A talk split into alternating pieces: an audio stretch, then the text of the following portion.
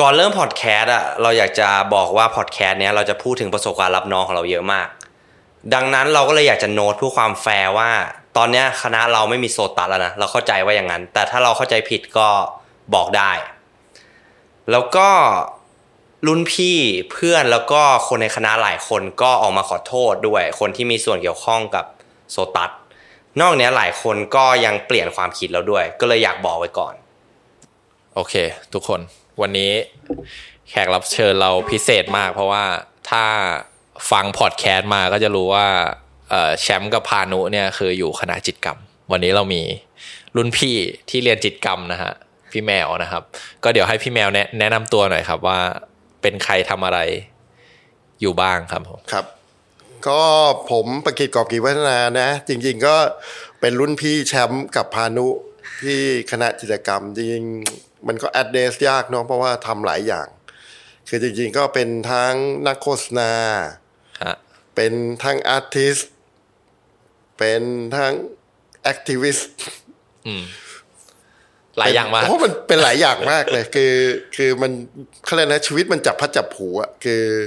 คือจริงๆแล้วปัจจุบันผมว่าเขาเรียกอะไรนะ พองานที่เราทำอะ มันไม่มีส่วน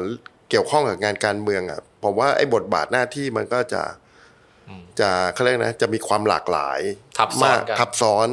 มากกว่าที่จะเป็นเขาเรียกนะหน้าที่ใดหน้าที่หนึ่งในอาชีพของโฆษณา หรือหน้าที่ใดหน้าที่หนึ่งใน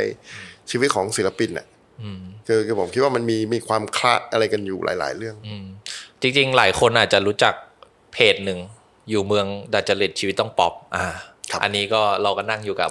ครับแอดมินนะครับครับครับก็จริง ๆ มันก็เป็นอุบิเหตุที่มันเกิดมาจากการเมืองอยู่ดีเนาะครับจริงๆทั้งหมดทั้งมวลเนี่ยที่เราทำอะจนมาถึงการทำงานแคมเปญให้อาจารย์ชัดชาติก็ดีเนี่ย จริงๆผมว่าจุดเริ่มเนี่ยมันมาจากไอ้ปีห้าสามถ้าเป็นงั้นเลยนะอืมคือมันคือก่อนหน้านั้นน่ะเราอาจจะมีความสนใจทางการเมืองเนาะครับ แต่ว่าไอ้เหตุการณ์ชุมนุมและการล้อมปราบในปีห้าสามเนี่ย ผมว่ามันกระตุ้นข้างในให้ผมลุกขึ้นมาทำงานเนาะ เริ่มแรกมันอาจจะเขาเรียกอะไรนะทำงานผ่านงานศิลปะ โดยใช้เขาเรียกนะโดยใช้ชั้นเชิงของการทำงานโฆษณามา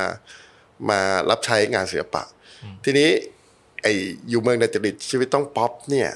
คือมันก็อุบิเหตุมันเกิดโดยบังเอิญอีกอะคือมันก็คงจะเกี่ยวกับเรื่องที่เราจะคุยเนี่ยว่าไอ้พื้นที่ทางงานพื้นที่ทางการแสดงงานศิลปะอะ คือพื้นที่อะไรที่มันยืนตรงข้ามกับฝั่งอนุรักษ์นิยมเนี่ยในยุคนั้นเนี่ยคุณแทบไม่ได้มีโอกาสแสดงงานถูกไหมทีนี้ไอ้การเกิดขึ้นของโซเชียลมีเดียผมคิดว่ามันมาทันเวลากับกับเขาเรียกนะ กับการได้หดหายของพื้นที่พอดีพอดี เพราะฉะนั้นไอการที่เราเอางานทั้งหมดโยนขึ้นไปบนโซเชียลมีเดีย มันก็เลยทำให้เราเป็นที่รู้จักแพร่หลายในวงกว้างมากกว่า การที่เราจะแสดงงานแค่ในแกลลี่ใดแกลลี่หนึ่งถูกไหมผมคิดว่าอันนี้อันนี้ก็เป็นอะไรที่มันอุบิเหตุนะครับมันแล้วผมคิดว่า เราอาจจะเป็นเพราะว่าเราอาจจะมาคนแรกๆอะ คือ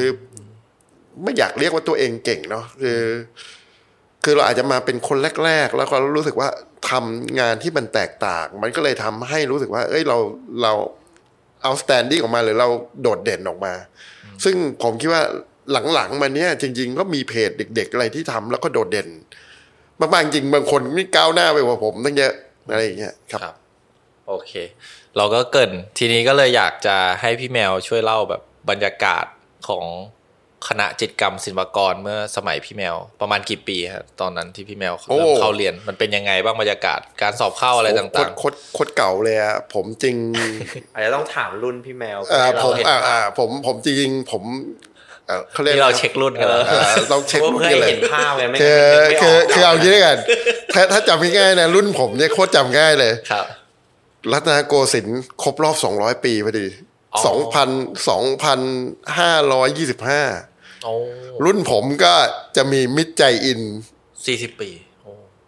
มิตรใจมิตรใจอินทร์นะครับ แล้วก็อุทิศอติมานะคามินเลิศชัยประเสริฐอ๋อแล้วก็สุรศรีกุศลวงศ์จักรพันธ์วิลาศรีกุล สมโพธแซ่อ่างโอ้ยอีกอีกหลายอีกหลายคนเลยครับครับบุญคว้างนนเจริญอะไรพวกเนี้ยคือก็ก็เป็นเพื่อนรุ่นเดียวกันมา ครับ แล้วบรรยากาศตอนนั้นมันเป็นยังไงบ้างครับ สอบเข้านี่ยากไหมคนเรียนเป็นยังไงบ้างโอ้ตอนนั้นก็สอบเข้ายากนะ เพราะว่าจริง ๆ แล้วผมคิดว่าตอนตอนยุคช่วงผมอะมันเป็นยุคที่ผมคิดว่ามันเกิดการเปลี่ยนแปลงในโครงสร้างการศึกษาอยู่ คือเขาเรียกนะ สมัยก่อนเนี่ยยังมีป .7 อยู่ ซึ่งคนรู้นี่อาจจะไม่รู้จักแล้วนะคือหมายถึงว่าคุณเรียนเนี่ยป .1 อะเดี๋ยวนี้ถึงป .6 ใช่ไหมแต่เมื่อก่อนอะมีมีป .7 อ๋อ ถูกไหมฮะตอนหลังเนี่ยเขาตัดเหลือป .6 ก็คือตามระบบฝรั่งเลยอะคือผู้งานเรียน 12 เยียร์หรือว่าเยก็ป .1 ไอ้มัธยมคุณก็เรียนกันมาจนถึงแล้วป .1 ถึงป .6 ถูกไหมฮะพอคุณเข้าม .1 ถึงม .6 มันก็เป็นก็เรียกอะไรเออเป็นเยียร์12อะไรอย่างเงี้ยนี่ผมคิดว่าไอ้ช่วงนั้นน่ะมันก้ากึ่งก้ากึ่งมันเขาเรียกกันนะไอ้พวกที่เคยเรียนป .7 ในอดีตมา มันก็ต้องข้ามเส้นนี้ไปให้ได้ เพราะฉะนั้นรุ่นผมอะ มันจะมีแบบโอ้โหนักศึกษาที่ซีเนียร์มากๆแบบอ๋อกับนักศึกษาที่โคตรจูเนียร์มาก ๆ จะมาเจอกันอยู่เส้นเนี้ยพอดี เพราะฉะนั้นเนี่ย ผมคิดว่ามันก็มีมุมอะไรที่มันมีความหลากหลายที่เขาเรียกว่า คือคือคืออย่างตอนผมไปอะผมเป็นเด็กใช่ไหมอย่างผมไปเจอมิจเจอินอย่างเงี้ย ซึ่งซีเนียร์มาก ๆ แล้วก็มีความคิดทางการเมือง มีความคิดทางก็เลยกนะทางศาสนาความคิดทางศิลปะนี่โอ้โหก้าวหน้าไป กว่าเราหลายปีเลยนะ หรือแม้กระทั่งสมโพศอ่างนี่ก็เป็นคนที่แบบเขาเรียกว่ามีความรู้ในเชิงลึกมาก ๆแบบไปอีกหลายปีอะคือคือคือผมคิดว่าไอ้อันเนี้ยมันมันเป็นความแตกต่างในในในยุคนั้นเนาะทีนี้ถามว่าบรรยากาศของการเรียนคณะจิตรกรรมตอนนั้นเป็นยังไง จริง ๆ รุ่นผมนี่ก็จัดว่าเป็นรุ่นที่แอนตี้โซตัสอยู่รุ่นหนึ่งเลยนะมีมีการต่อต้าน เขาเรียกนะในรุ่นผมนี่มีมีมีมีมีหลายคนที่ต่อต้านนำพวกผมถ้าผมจำไม่ผิดนี่คือนำขบวนโดยมิตรใจอินอืมเลย คือตอนนั้นเหมือนเพิ่งผ่านอันนี้คือเชื่อมโยงกับประวัติศาสตร์การเมืองไทยนิดนึงคือหลังหลังหนึ่งเก้าเนาะมันมีเหตุการณ์สังหารหมู่ธรรมศาสตร์หกตุลาเนาะแล้วเหมือนตามความเข้าใจแชมป์นะ อันนี้พี่แมวช่วยช่วยช่วยบอกว่ามันเป็นเกิดอะไรขึ้นบ้างคือหลังจากนั้นเหมือนโซตัสมันกลับมาในมหาลัย มันเข้มข้นไหมตอนที่พี่แมวไปคืเจออคือผมอะผม อันนี้ผมพูด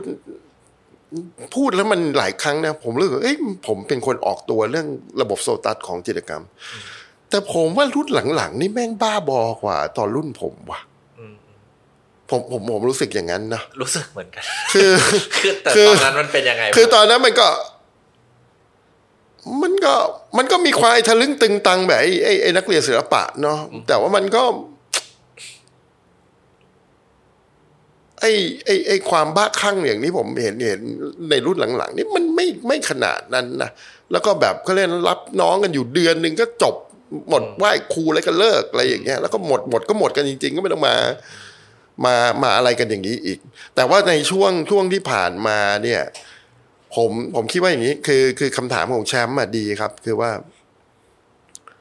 คือตอนตอน ผมคิดว่าศิลปากรนี่มันอยู่นอกยูนิเวอร์สของนักศึกษาไงไม่รู้ว่ะคือคือคืออย่างตอนผมผมผมเข้าไปอะคือ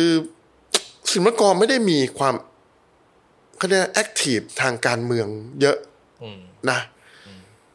แล้วผมก็ไม่เคยซึมซาบไอ้ความ active ทางการเมืองอย่างนั้นเนี่ยในในในในในในตอนสถาตอนที่ผมเรียนนะครับ คือทั้งทั้งที่ตอนที่ผมเข้าไปในปีนั้นน่ะ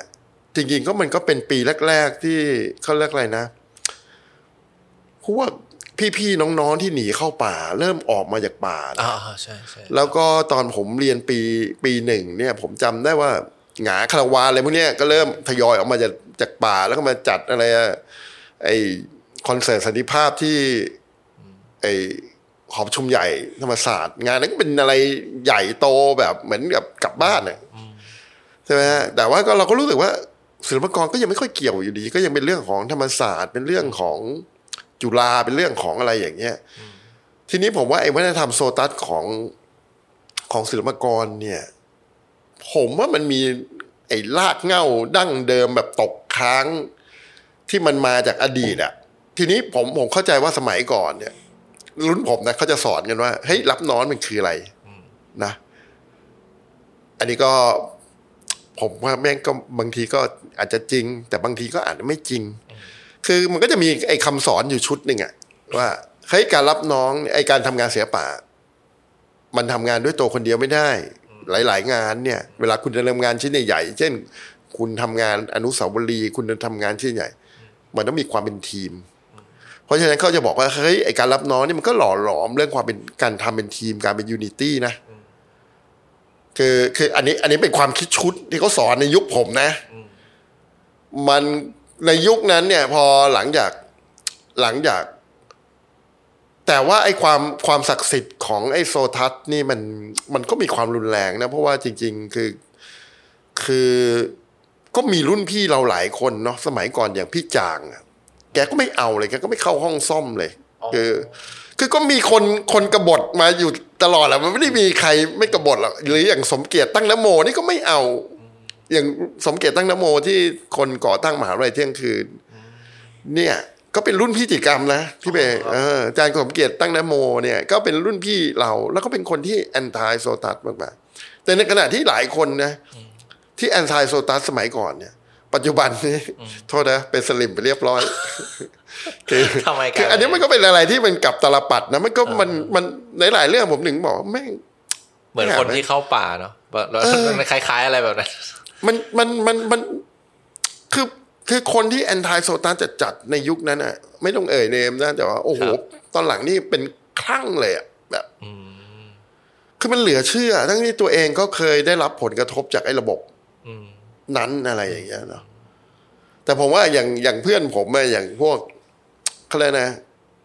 มิตรใจอินอย่างเงี้ยโอ้โหมีความแน่วแน่มั่นคงมาก แล้วก็แล้วผมคิดว่าตลอดชีวิตเขาก็ไม่เคยเปลี่ยน อันนี้ผมว่าเป็นอะไรที่ผมโคตรเลสเปกเลย แล้วก็แล้วก็เป็นอะไรที่ที่ผมคิดว่า มันก็ทำให้เห็นอันหนึ่งว่า เอ้ย มันก็สามารถที่เขาเรียกนะ ให้เพื่อนๆเนี่ยเริ่มรุ่นอะเห็นในอีกหลาย ๆ มุมมองของโซตัสแล้วผมคิดว่า หลังจากนั้นเนี่ยเราก็เริ่มรู้สึกว่า เออ เออหาโซตัสบางทีมันก็ฟุ่มเฟือยบางทีมันก็ ถ้าคุณถ้าคุณมองในแง่ของการรับน้องผมว่ามันแค่เป็นพิธีกรรมง่ายๆ มันก็น่าจะจบละคือบอกว่ามันไม่จำเป็นต้องเลยเถอะแบบโหหลังๆนี่ผมเห็นแบบโหแม่งซ่อมกันโหดชิบหายแบบนี่ผมก็ไม่ได้เข้าเสือมังกรมาเป็นสิบสิบปีแล้วนะคือก็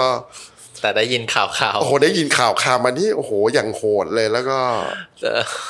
หลายคำพูด เออ แล้วก็มีการอะไรนะ ถูกเนื้อต้องตัวเออแบบแล้วอะไรแบบ โอ้แม่งแบบล่วงละเมิดทางเพศเออล่วงคุกละเมิดคาทางพศอะไรอย่างเงี้ยนะคือมันก็โหดไป พอพี่แมวพูดแล้วผมว่ามันน่าสนใจตรงที่ว่า คือตอนที่ผมเข้าไปอะ ถ้าผมจำไม่ผิด ผมโดนรับอยู่แบบเกือบสามเดือนอะ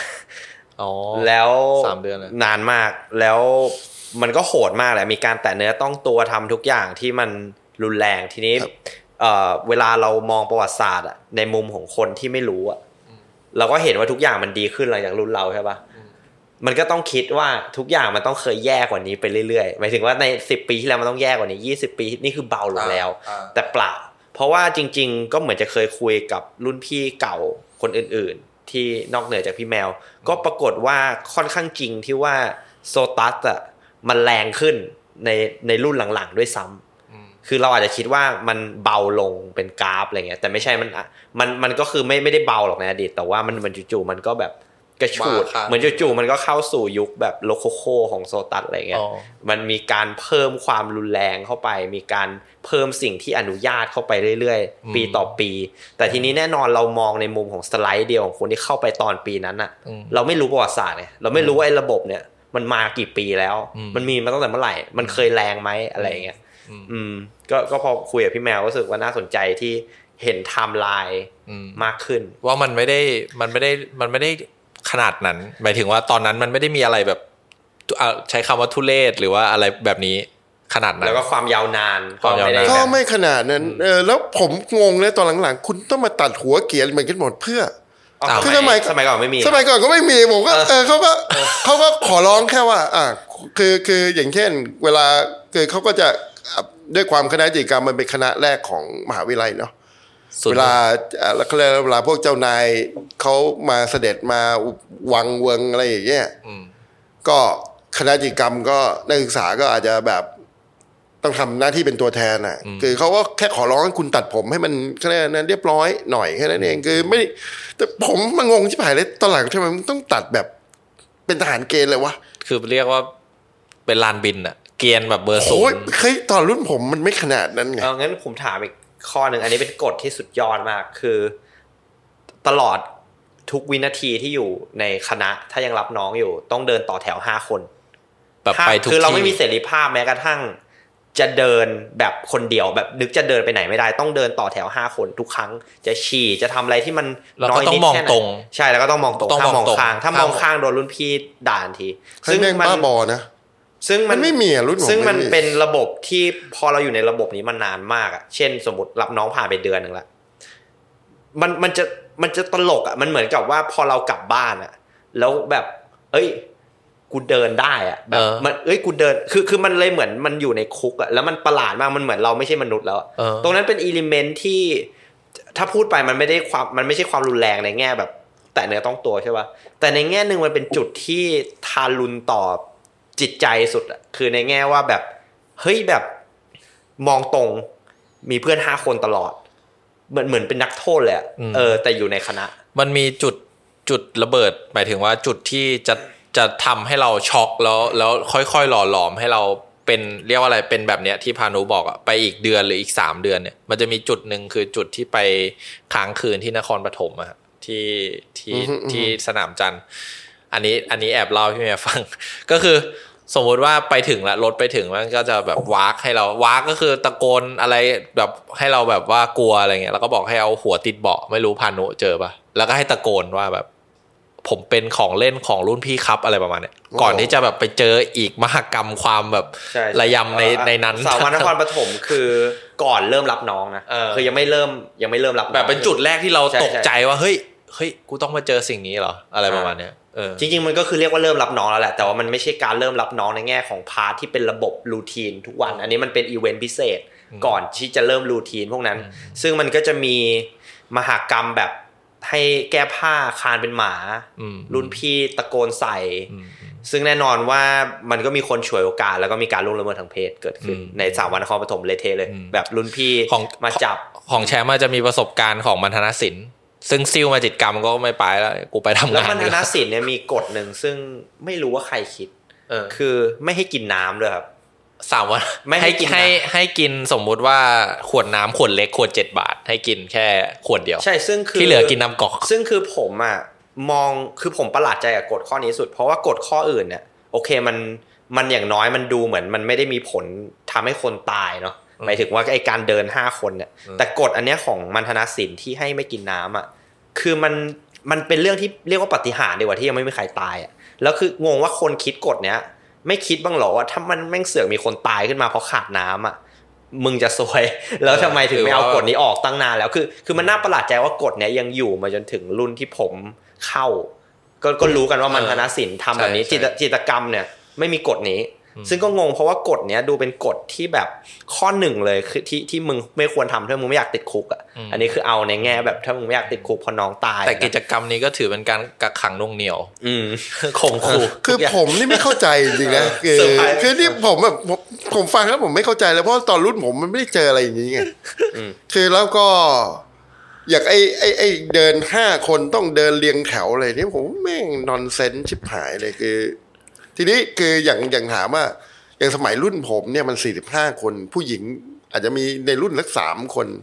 มันก็มีว่าทำแบบ เช่น สมมุติว่าคือคือของเราเนี่ย ส่วนใหญ่จะจะดึกสุดนะ ดึกสุดของเรานะคือใน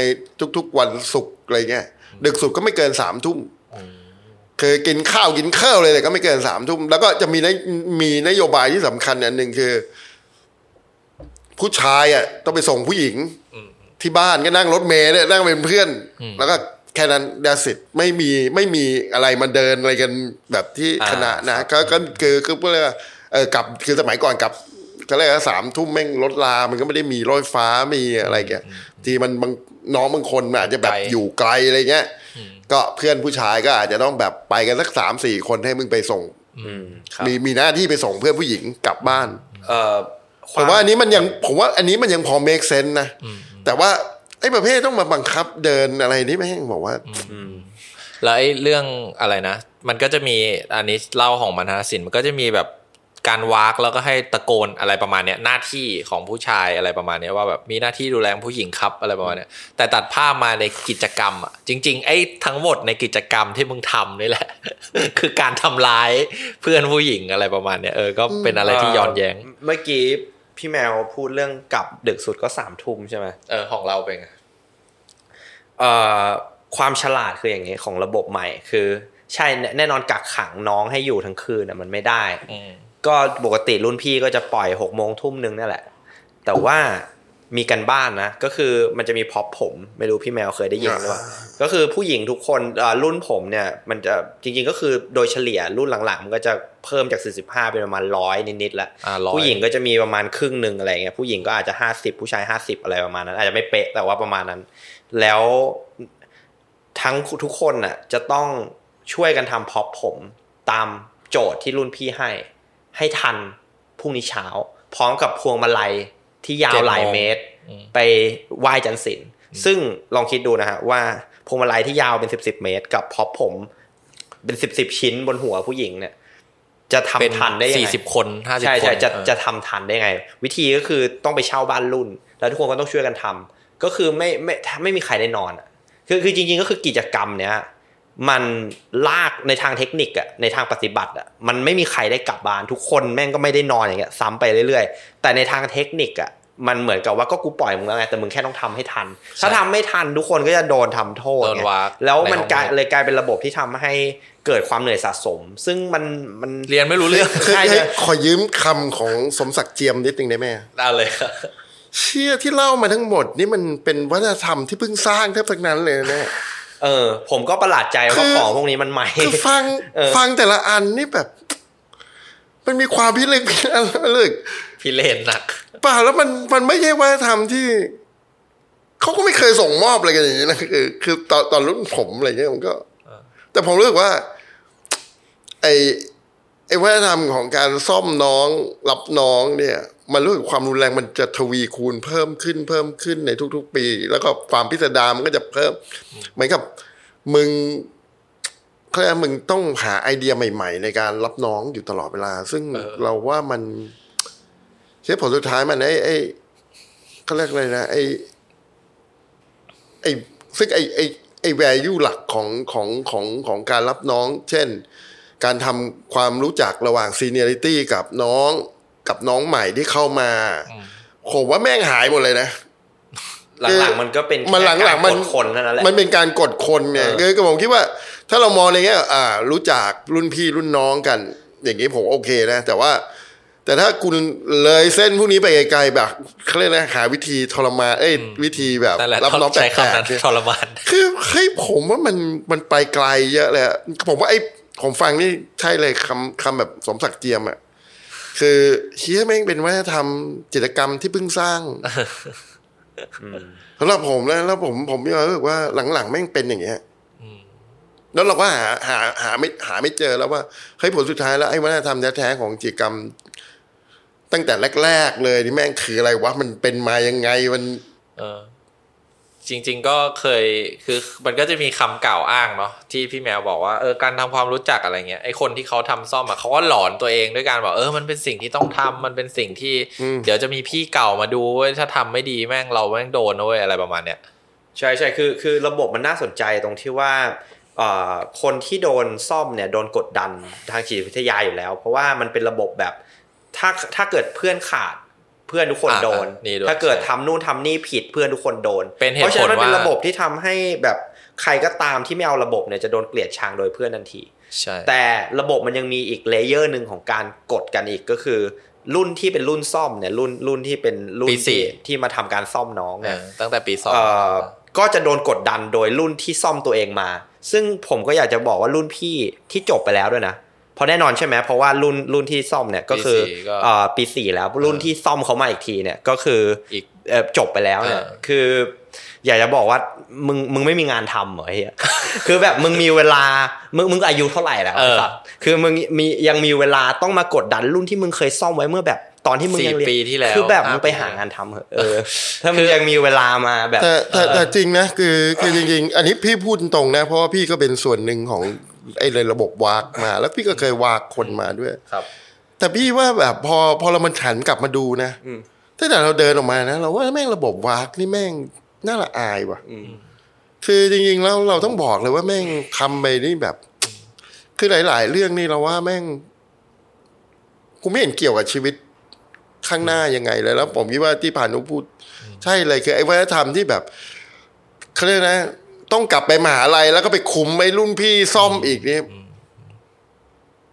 ผมว่าแม่งโคตรแย่เลยว่ะ คือ ฟังแล้วแม่งเออมันมันเออมันหนักมาก แต่ก็เออเหมือนเหมือนได้มา เรียกว่าอะไร เห็นภาพกันว่า เออ ตอนนี้ตอนนั้นมันเป็นยังไง ตอนนี้มันเป็นยังไงก็แบบ อืม แล้วก็เนี่ยมันเลยเป็นเหตุผลว่าเออทำไมทุกคนถึงไม่ได้นอนเพราะว่าทุกคนต้องถูกกดดันให้ไปไอสิ่งที่เรียกว่าบ้านรุ่น แล้วสุดท้ายทั้งอาทิตย์ก็คือเรียนไม่รู้เรื่องเพราะว่านอนไม่พอ แล้วเกรด ก็ไม่หลับในใช่ห้อง ใช่ เกรดก็ตกซึ่งก็ไม่เข้าใจว่าการรับน้องจนถึงขนาดเกรดตกเนี่ย มีผลกับการเรียนเนี่ยไม่ไม่ไม่ไม่มีคนคิดบ้างเหรอว่าแบบเออ หรือว่าเราไม่ควรทำวะแบบอย่างน้อยเราควรจะทำในแบบ ที่ที่แบบไม่มีผลกับการเรียนควาวะมพีคคืออะไรรู้ป่ะ คือเขาอะสอนให้วิธีการที่เขาคืออาจารย์ศิลป์เนี่ยเป็นผู้ก่อตั้งมหาลัยศิลปากรเป็น เอ่อเรียกว่าอะไรเป็นคนที่ทำให้เกิดคณะจิตรกรรม หรือว่าที่เกี่ยวกับบรรณศิลป์เกี่ยวกับศิลปะมาในไทยอะไรก็แล้วแต่เนี่ยเขาสอนให้เราจำประวัติอาจารย์ศิลป์ด้วยการด้วยการแบบด้วยการวากด้วยการทำโทษอะให้ให้เราท่องประวัติในห้องมืด ทุกคนใช่ใช่ใช่กระบวนการรุ่นกูก็เป็นอย่างนั้เอนอเออมันแบบว่าโอ้โหเฮ้ยจริงดิจริงแบบว่าวางใช่ใช่วางก็คือ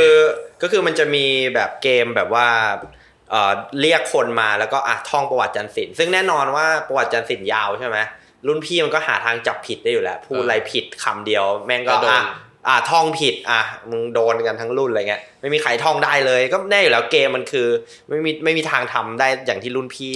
เขาต้องการอยู่แล้วนะครับอืมก็เป็นอะไรที่เฮ้ยหนักแต่ตอนรุ่นผมไม่มีนะมันต้องมานั่ง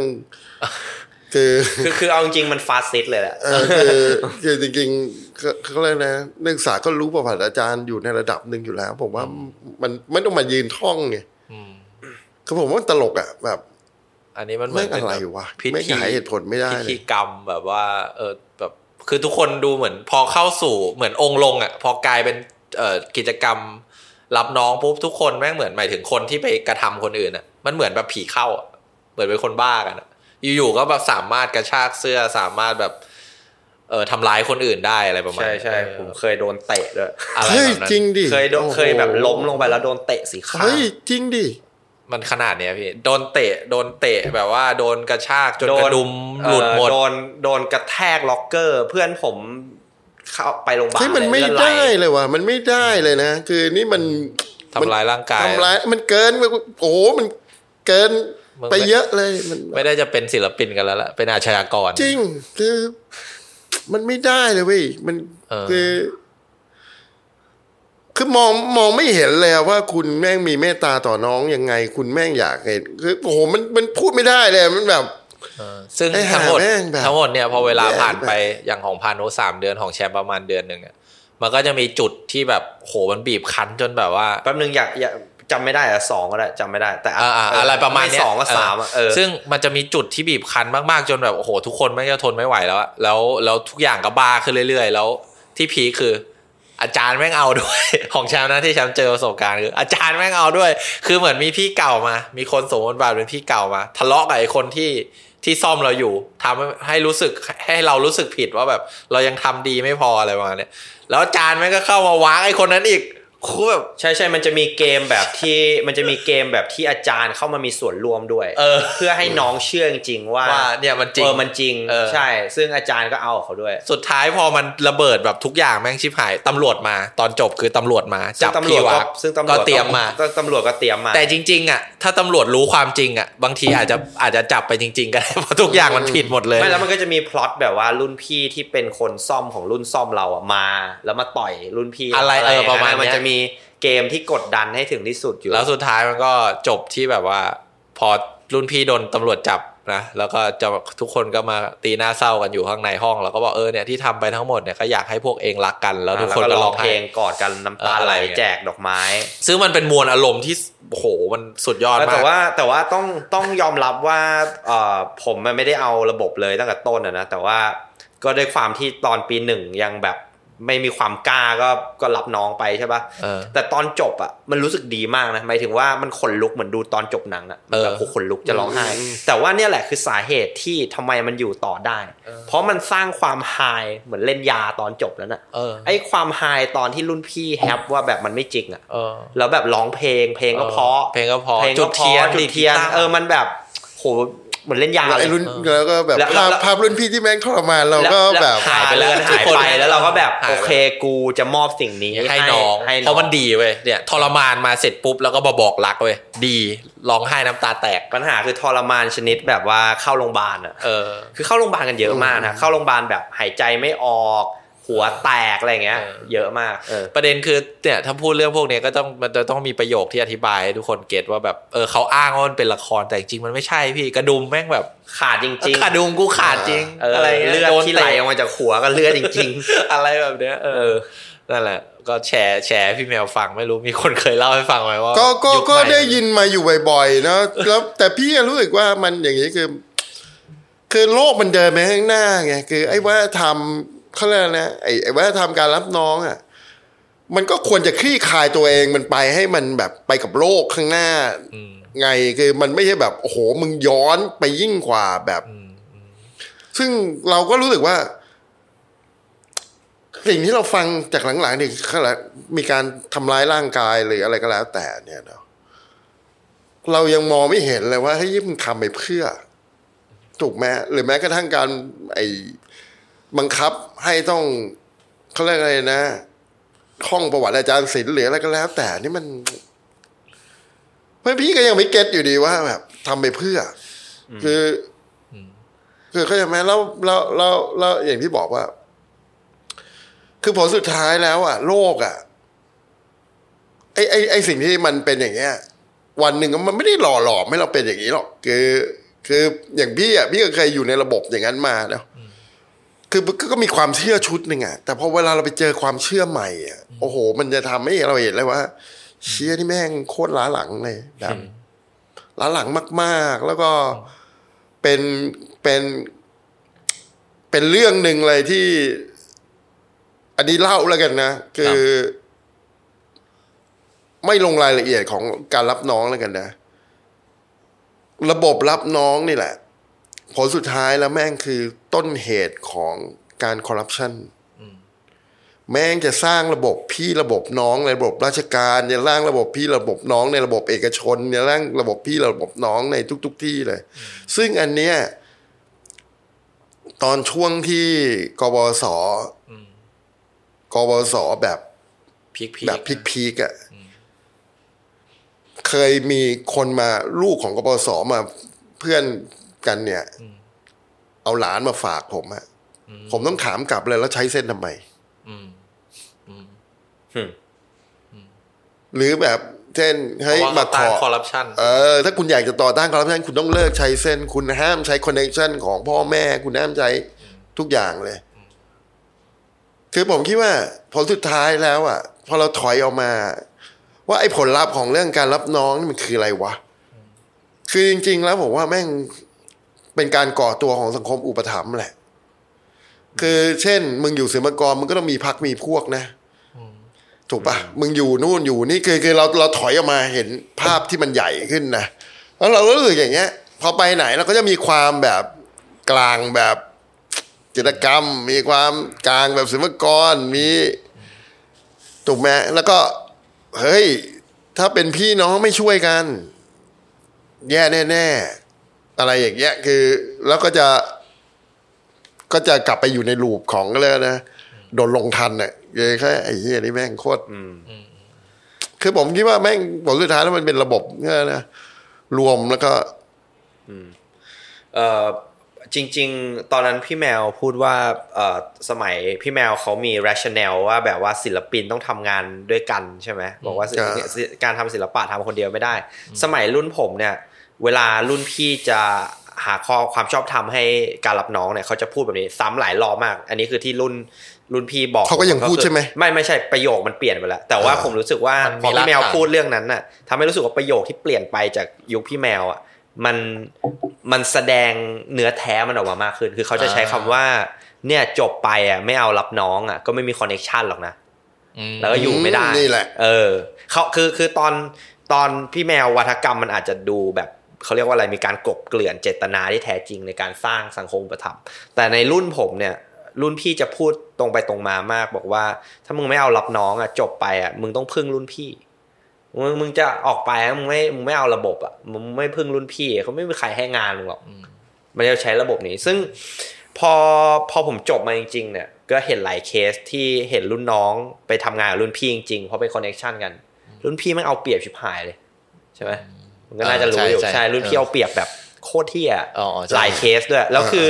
อืมสุดท้ายมันก็คือแล้วแล้วแล้วก็มีหลายกรณีที่แบบเหมือนพอรุ่นพี่มันจบไปแล้วแน่นอนว่ารุ่นพี่มันก็เป็นเป็นเรียกว่ามันเหมือนเป็นวัฏจักรนะรุ่นพี่ก็ไปเป็นคนให้งานแหละอ่ารุ่นน้องก็เป็นคนที่ต้องได้งานจากรุ่นพี่ใช่ไหมมันก็มักจะเป็นแบบนั้นซะส่วนมาก รุ่นพี่เนี่ยมันก็รู้ไงว่ามันมีรุ่นน้องในบริวารมันก็กด มันก็เอาเปรียบอืมกดค่าแรงอะไรเงี้ยอืมมันก็เป็นเรื่องที่เกิดเห็นกันอยู่อืม ว่าทำซึ่งมันก็เลยน่าสนใจว่ามึงรักรุ่นน้องจริงเปล่าหรือว่า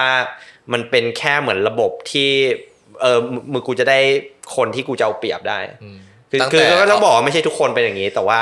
แต่ว่าเห็นอยู่แล้วแล้วมันดูตลกอะที่ที่ตอนนั้นมาบอกว่ารักรุ่นน้อง แต่ว่าจริง ๆ ก็เห็นรุ่นน้องเป็นคนที่เอาไว้เอาเปรียบอืมเออ มันก็มีคนแบบนั้นอยู่รุ่นพี่เก่าอะอืมอืมเอออ ซึ่งไอ้ประโยคที่ผมได้ยินอันเนี้ย ก็เลยทะชวนให้นึกถึงที่พี่พี่แมวพูดแหละว่าว่าเนื้อแท้มันเหมือน ยิ่งเวลาผ่านไปมันเหมือนกับข้ออ้างของรุ่นพี่มันอาจจะตกผลึกจนแบบ เออ กูแค่สร้างระบบอุปถัมภ์ไว้มึงเออถ้ามึงอยากอยู่ในระบบนี้ มึงอยากได้การอุ้มชู มึงอยากได้คนสปอร์ตเมื่อยามที่มึงจบไปเป็นศิลคือปินแล้วอะไรแล้วก็แล้วแล้วแต่แล้วสำหรับพี่อะคือเรื่องนี้มันสะท้อนไปทุก ๆ เรื่องแหละ คือเรื่องการประกวดเรื่องนู่นเรื่องนี่เรื่องอะไรทุกอย่างเรื่องแม้กระทั่งตอนแรกที่เราพูดถึงเรื่องของ สเปซหรือเรื่องอะไรคือผมผมผมว่ามันสะท้อนนะคือการที่คุณไม่มีเครือข่าย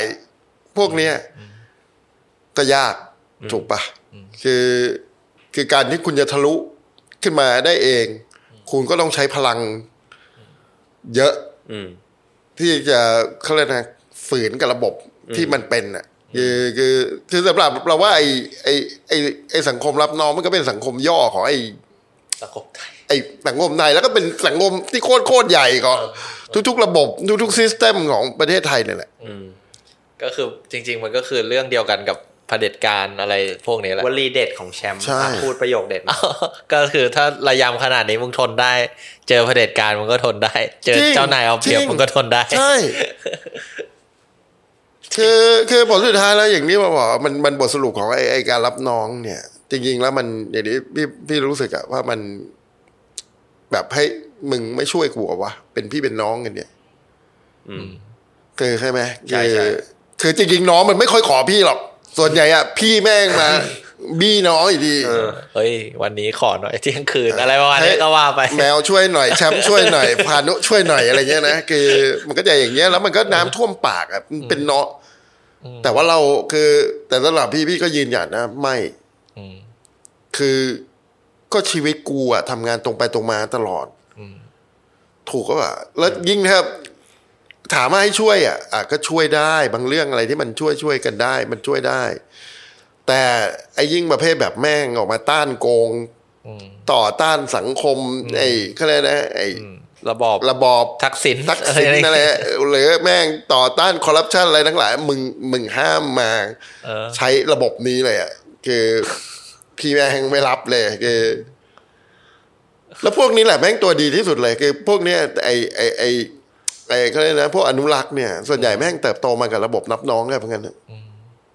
อืมผมเอาเอาเขาจริงๆนะคือคือก็เลยนะพวกที่เขาเรียกนะ มี power อยู่ในในในในพวกเนี้ยเติบโตไม่ดูอะลองไปดูว่าแม่งเติบโตอยู่ในในในสังคมโซตัสได้เหมือนกันจริง ผมว่าผมว่า เออมันมันถ้าถ้าดูจากมุมภายนอกอาจจะเห็นว่ามันดูย้อนแย้งใช่ไหมว่าแบบว่าต้านโกง แต่ว่าตัวเองจะใช้เส้นอะไรเงี้ย แต่ผมมองว่ามันเกิดจากความล้มเหลวในการมองทุกอย่างให้เป็นระบบ คือคือผมสังเกตวิธีคิดของอนุรักษ์นิยมมาพอสมควรว่าเขาจะไม่สามารถมองระบบได้ เขาจะมองเป็นคนเขาเขาเขามองใช่เขาใช่เพราะฉะนั้นแทนที่เขาจะมองว่าการคอร์รัปชันเป็นสิ่งที่เกิดจากระบบ ซึ่งระบบมันทุกเลเวลใช่ไหมเขาคิดว่ามันเป็นความเลวเป็นบุคคลไป เช่นไอ้นี่มันโกงมันเลวกูแค่นิดหน่อย แค่ส่งลูกเขามันนิดหน่อยมึงแต่ว่ามันมันมันนิดหน่อยมันมันไม่กูไม่ได้เลวโอเคกูแค่ยัดตังค์ให้ลูกเขาคือใครคือๆคืก็อคือทำกันแต่คือไอ้นี่นั่นนี่มันเป็นสังคมแบบพุทธเลยไงอืมอืมคือแบบมันไม่เห็นซิสเต็มถูกไหมมันแบบให้ทุกอย่างเป็นอินดิวิ u a l มาใช่ไหมเฮ้ยดีเป็นเฮ้ยแยกดีแยกชั่วดีอ่าอย่างเงี้ยเงี้ย คือใช่วิธีมันมองแบบใช่คือคือบางเราเป็นบางทีคนดีบางทีไม่พเป็นอไรพอเรามองเห็นระบบแล้ว เช่นอย่างตอนนั้นที่คุยกับคุณลังสิมันต์โรมเนี่ยเรื่องเรื่องโครงสร้างตำรวจตำรวจเนี่ยเออมันจะเห็นเลยว่า จริง ๆ บางทีเขาไม่ได้อยากจะโกงเลยซ้ำแต่คือระบบแม่งแบบเออมึงต้องโกงอะเพื่อให้ไม่งั้นอยู่มึงไม่ไม่ได้ตายเออใช่เออคือคืออันนั้นมันเกินกว่าความดีความชั่วแล้วถูกป่ะมันเป็นเรื่องของระบบแล้ว ระบบออกแบบมาเอื้อโกง อืมแต่ว่าบางทีอ่า วิธีมองแบบอนุรักษ์นิยม คือจะมองเป็นแบบพระเอกกับผู้ร้ายอะแล้วก็แค่ใช่แค่ไอ้นี่มันมันโกงมันเลวคนอื่นมันเป็นคนดีเนี่ยไม่เป็นไรกูคนดีอะมึงก็อารมณ์แบบนั้นนะอืมคือคือเราว่ามันมีความสัมพันธ์กันเนาะคือจริงๆนี่โอ้โหวันนี้คุยแล้วมันก็เป็นประเด็นที่ดีนะจริงๆเราก็จะเห็นนะเรื่องรับน้องเอยหรือไอ้สังคมพุทธของเราเองก็ดีหรืออะไรก็ดีเนี่ยเพราะว่ามีความเชื่อมโยงอะไรกันหลาย ๆ เรื่องอยู่นะอืมคือมันมันจริง ๆ เคยสรุปแชมป์ แชมป์มีข้อสรุปเอ่อไปเหมือนเคยพูดไปหลายครั้งว่าจริง ๆ มันเป็นรากฐานของประเทศนี้เลยแหละโซตัสเนี่ยมันแบบว่ามันมีทุกมหาลัยเนาะมีมานาน แล้วมันก็รุนแรงขึ้นเรื่อยๆ โดยเฉพาะยุคยุคก่อนหน้าเนี้ยก่อนหน้าโควิดที่มันบ้าคลั่งกันมากอะไรเงี้ยแล้วทุกคนก็ก็ผ่านสิ่งนี้มาเนาะแล้วมันก็เลยเป็นหล่อหลอมให้ทุกคนสามารถโอเคกับความเผด็จการเพราะว่าคือใช่คือแล้วแล้วเรารู้สึกอะไรอยู่อย่างไหมนี่มันยิ่งเล่าเนี่ย เราเห็นไอ้ภาพตอกริมของ 6 ตุลาเนี่ย คืออะไรรู้ไหมประชาชนแม่งอยากสั่งสอนเด็กเมื่อวานซืน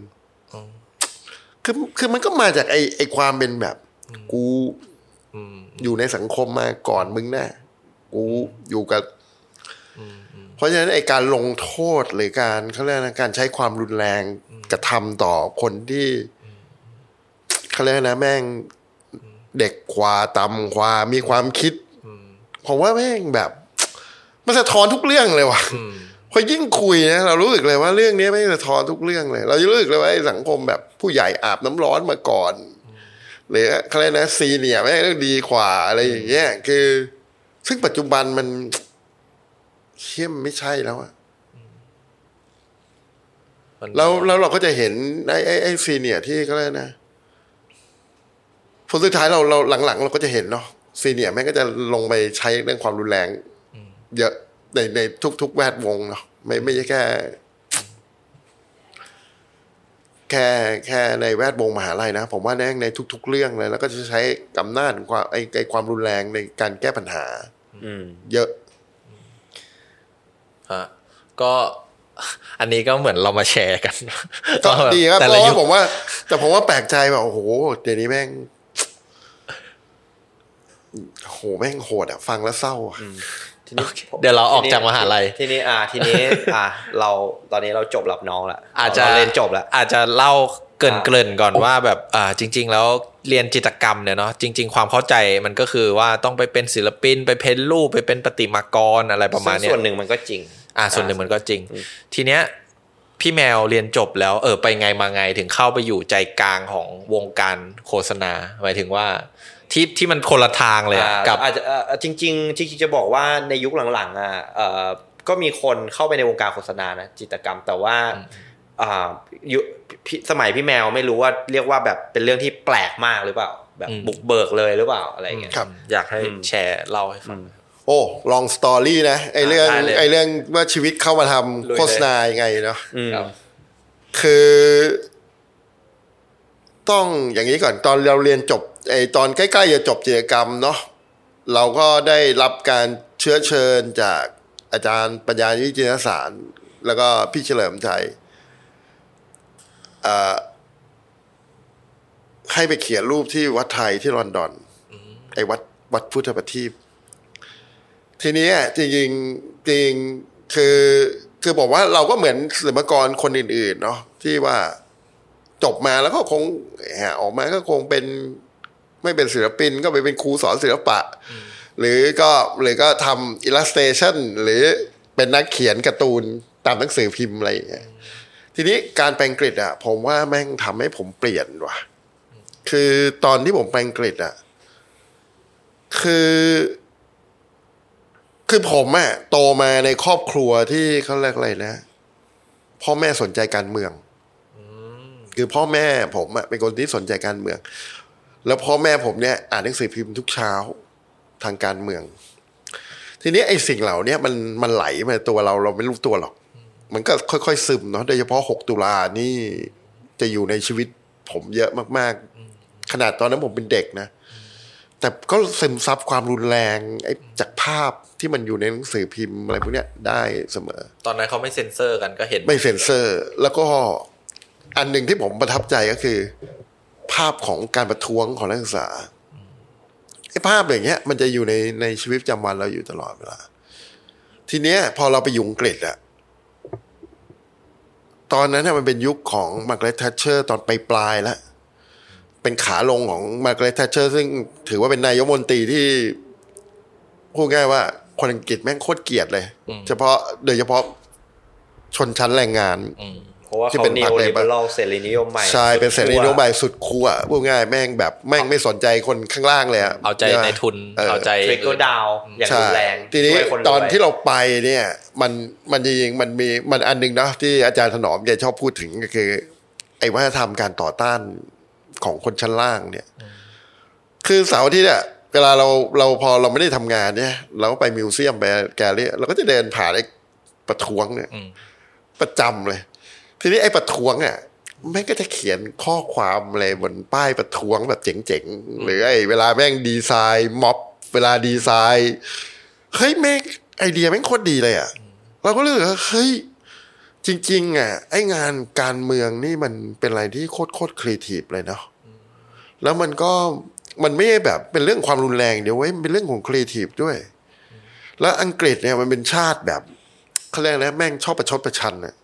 เป็นชาติปากจัด มันพูดฮะไอ้ชาวบ้านชาวเบิร์เนี่ย มันจะแบบ โอ้โหมันมีคำคมอะไรของมันอยู่ตลอดเวลา ไม่ว่ามันจะเขียนบนผนัง ไม่ว่าจะเขียนบนป้ายอะไรเงี้ยมันจะโอ้โหเวลาด่ารัฐบาลนี่มันแสบๆเป็นคันตลอดแล้วก็เลยเออแม่งเก่งว่ะ ทีนี้ไอ้ไอ้ไอ้ช่วงที่ผมอยู่อะ นอกเหนือจากตอนมาร์กาเรตทัชเชอร์มัน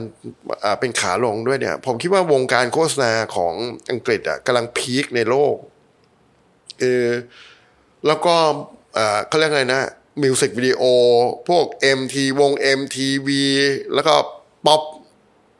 culture จากฝั่ง UK นี่มันกำลังแบบ โอ้โห มันกำลังครองโลกเลยพูดง่าย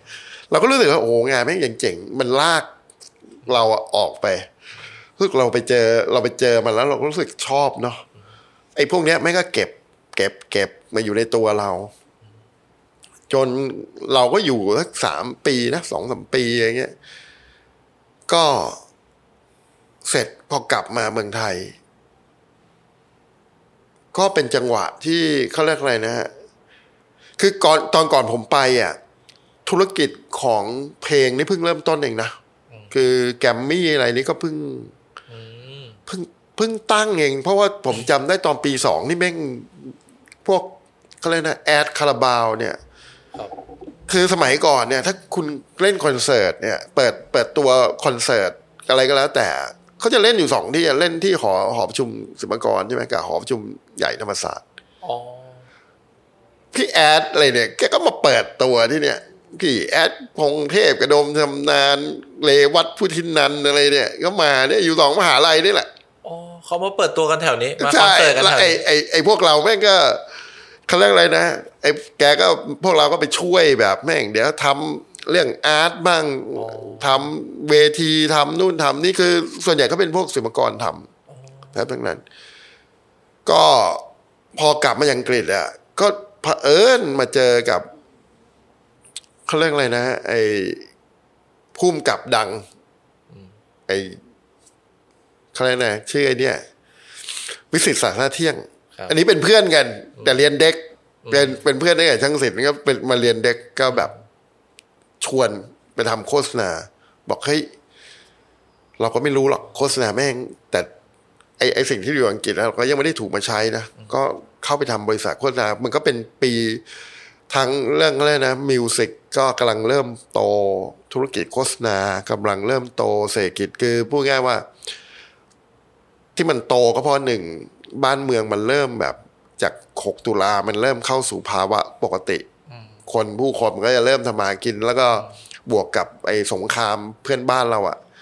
ไอ้เขาเรียกนะสเขงครามมเวียดนามรเขมรอะไรพวกเนี้ยก็เริ่มแบบเรียบร้อยละเริ่มสงบ เริ่มก็มันก็เริ่มเฟื่องฟูอะก็ถือว่าโชคดีนะไปเกิดในยุคที่มันแบบ เราเกิดในยุคที่มันก็เลยกเศรษฐกิจมันกำลังแบบไทยมันกำลังแบบ จะบูมพอดีอะไรอย่างเงี้ยเพราะฉะนั้นเนี่ย ตอนคุณเป็นนักเรียนเสือป่า คุณเข้าวงการโฆษณาเนี่ยง่ายมากเลย ไม่ไม่ต้องรู้หาเลยเดี๋ยวมีคนสอน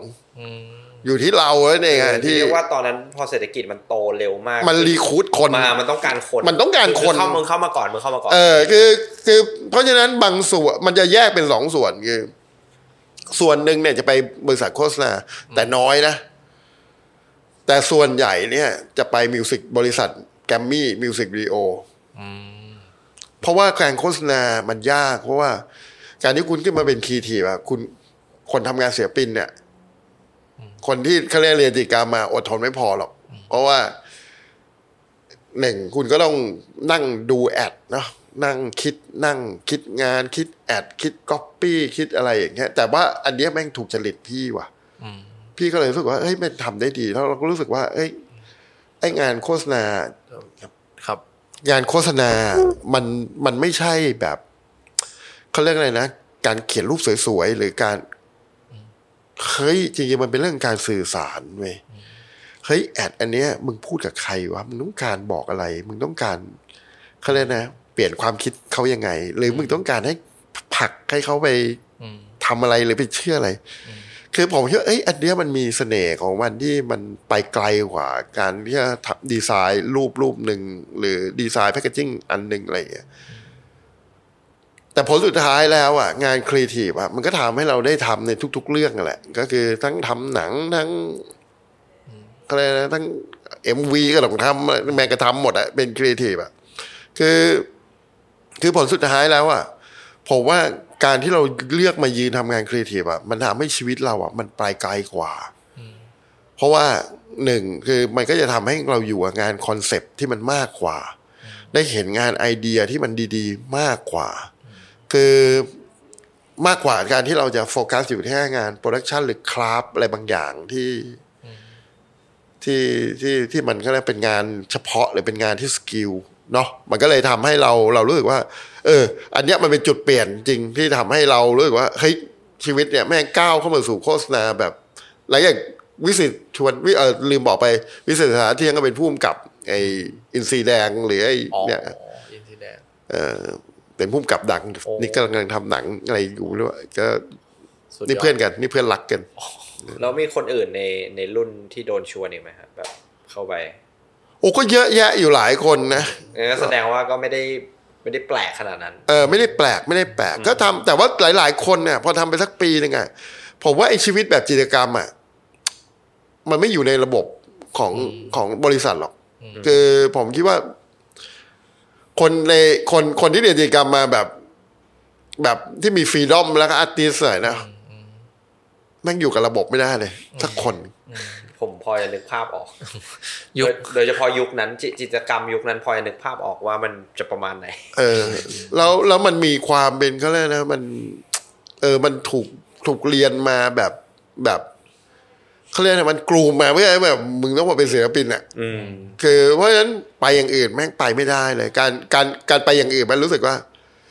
ให้ลดชั้นอะ เออเปิดเป็นแต่แต่ว่าแต่ว่าค่านิยมเนี้ยเออเออเออจนถึงรุ่นพูดถึงผมค่านิยมก็ก็ยังมีอยู่ คือคือหมายถึงว่ามันจะมีความรู้สึกแบบ ถ้ามึงเป็นศิลปินไม่ได้คือแบบมึงไม่ที่สุดอะคือคือมึงต้องเป็นศิลปินให้ได้ แต่ว่าในในความเป็นจริงด้วยว่าแบบคิดว่าเป็นความเป็นจริงมาตลอดแหละแต่ว่ายิ่งยุคหลังๆ มันน่าจะยิ่งจริงขึ้นก็คือ มันจะมีกี่คนเป็นศิลปินได้รุ่นหนึ่งอะนับได้ก็หลักหน่วยเออเออใช่ไหมล่ะคือคนส่วนใหญ่มันก็เป็นไม่ได้ เพราะเพราะฉะนั้นมันก็เลยเหมือนมีความรู้สึกว่าไอ้คนที่เป็นได้มันคือแบบ top of class อะคือมันแบบที่สุดแล้วอะไรเงี้ยแต่คืจอริงๆมันก็มันก็ไม่ต้องคิดอย่างนั้นก็ได้ คือคนเรามันก็ไม่ต้องเป็นศิลปินพาเหยียดกันไป เออเปล่าคือว่าไอ้เรื่องเนี้ยเราว่าแม่งผิดอยู่เรื่องนะศิลปากรเนี่ยสอนผิดอยู่เรื่องหนึ่งคือว่า คือผลสุดท้ายแล้วอะผมว่ามันสอนให้คนไปเป็นศิลปินมันไม่ใช่ คือครั้งหนึ่งอะผมเคยไปดูงานในลอนดอนเนาะแล้วก็ไปไปเจองานของอะไรอะองลีรูโซอะคือองลีรูโซนี่พอไปดูประวัติองลีรูโซตอนที่มาแสดงที่ลอนดอนนี่ผมโคตร Amazing เลยนะ คือพูดง่ายองลีรูโซนี่ไม่ก็ไม่ได้เรียนจิตรกรรมปารีสหรือออะไรทั้งสิ้น แล้วก็เป็นเขาเรียกเป็นกรรมชนด้วยซ้ำไป คือองลีนี่อาชีพหลัก ๆ นี่ถ้าผมจำไม่ผิดนะ ตอนนิทรรศการที่ผมอ่านเนี่ยก็คือเป็นช่างเย็บผ้าอยู่ในปารีสแล้วไม่เคยเดินออกเดินทางออกนอกประเทศเอ่อฝรั่งเศสเลย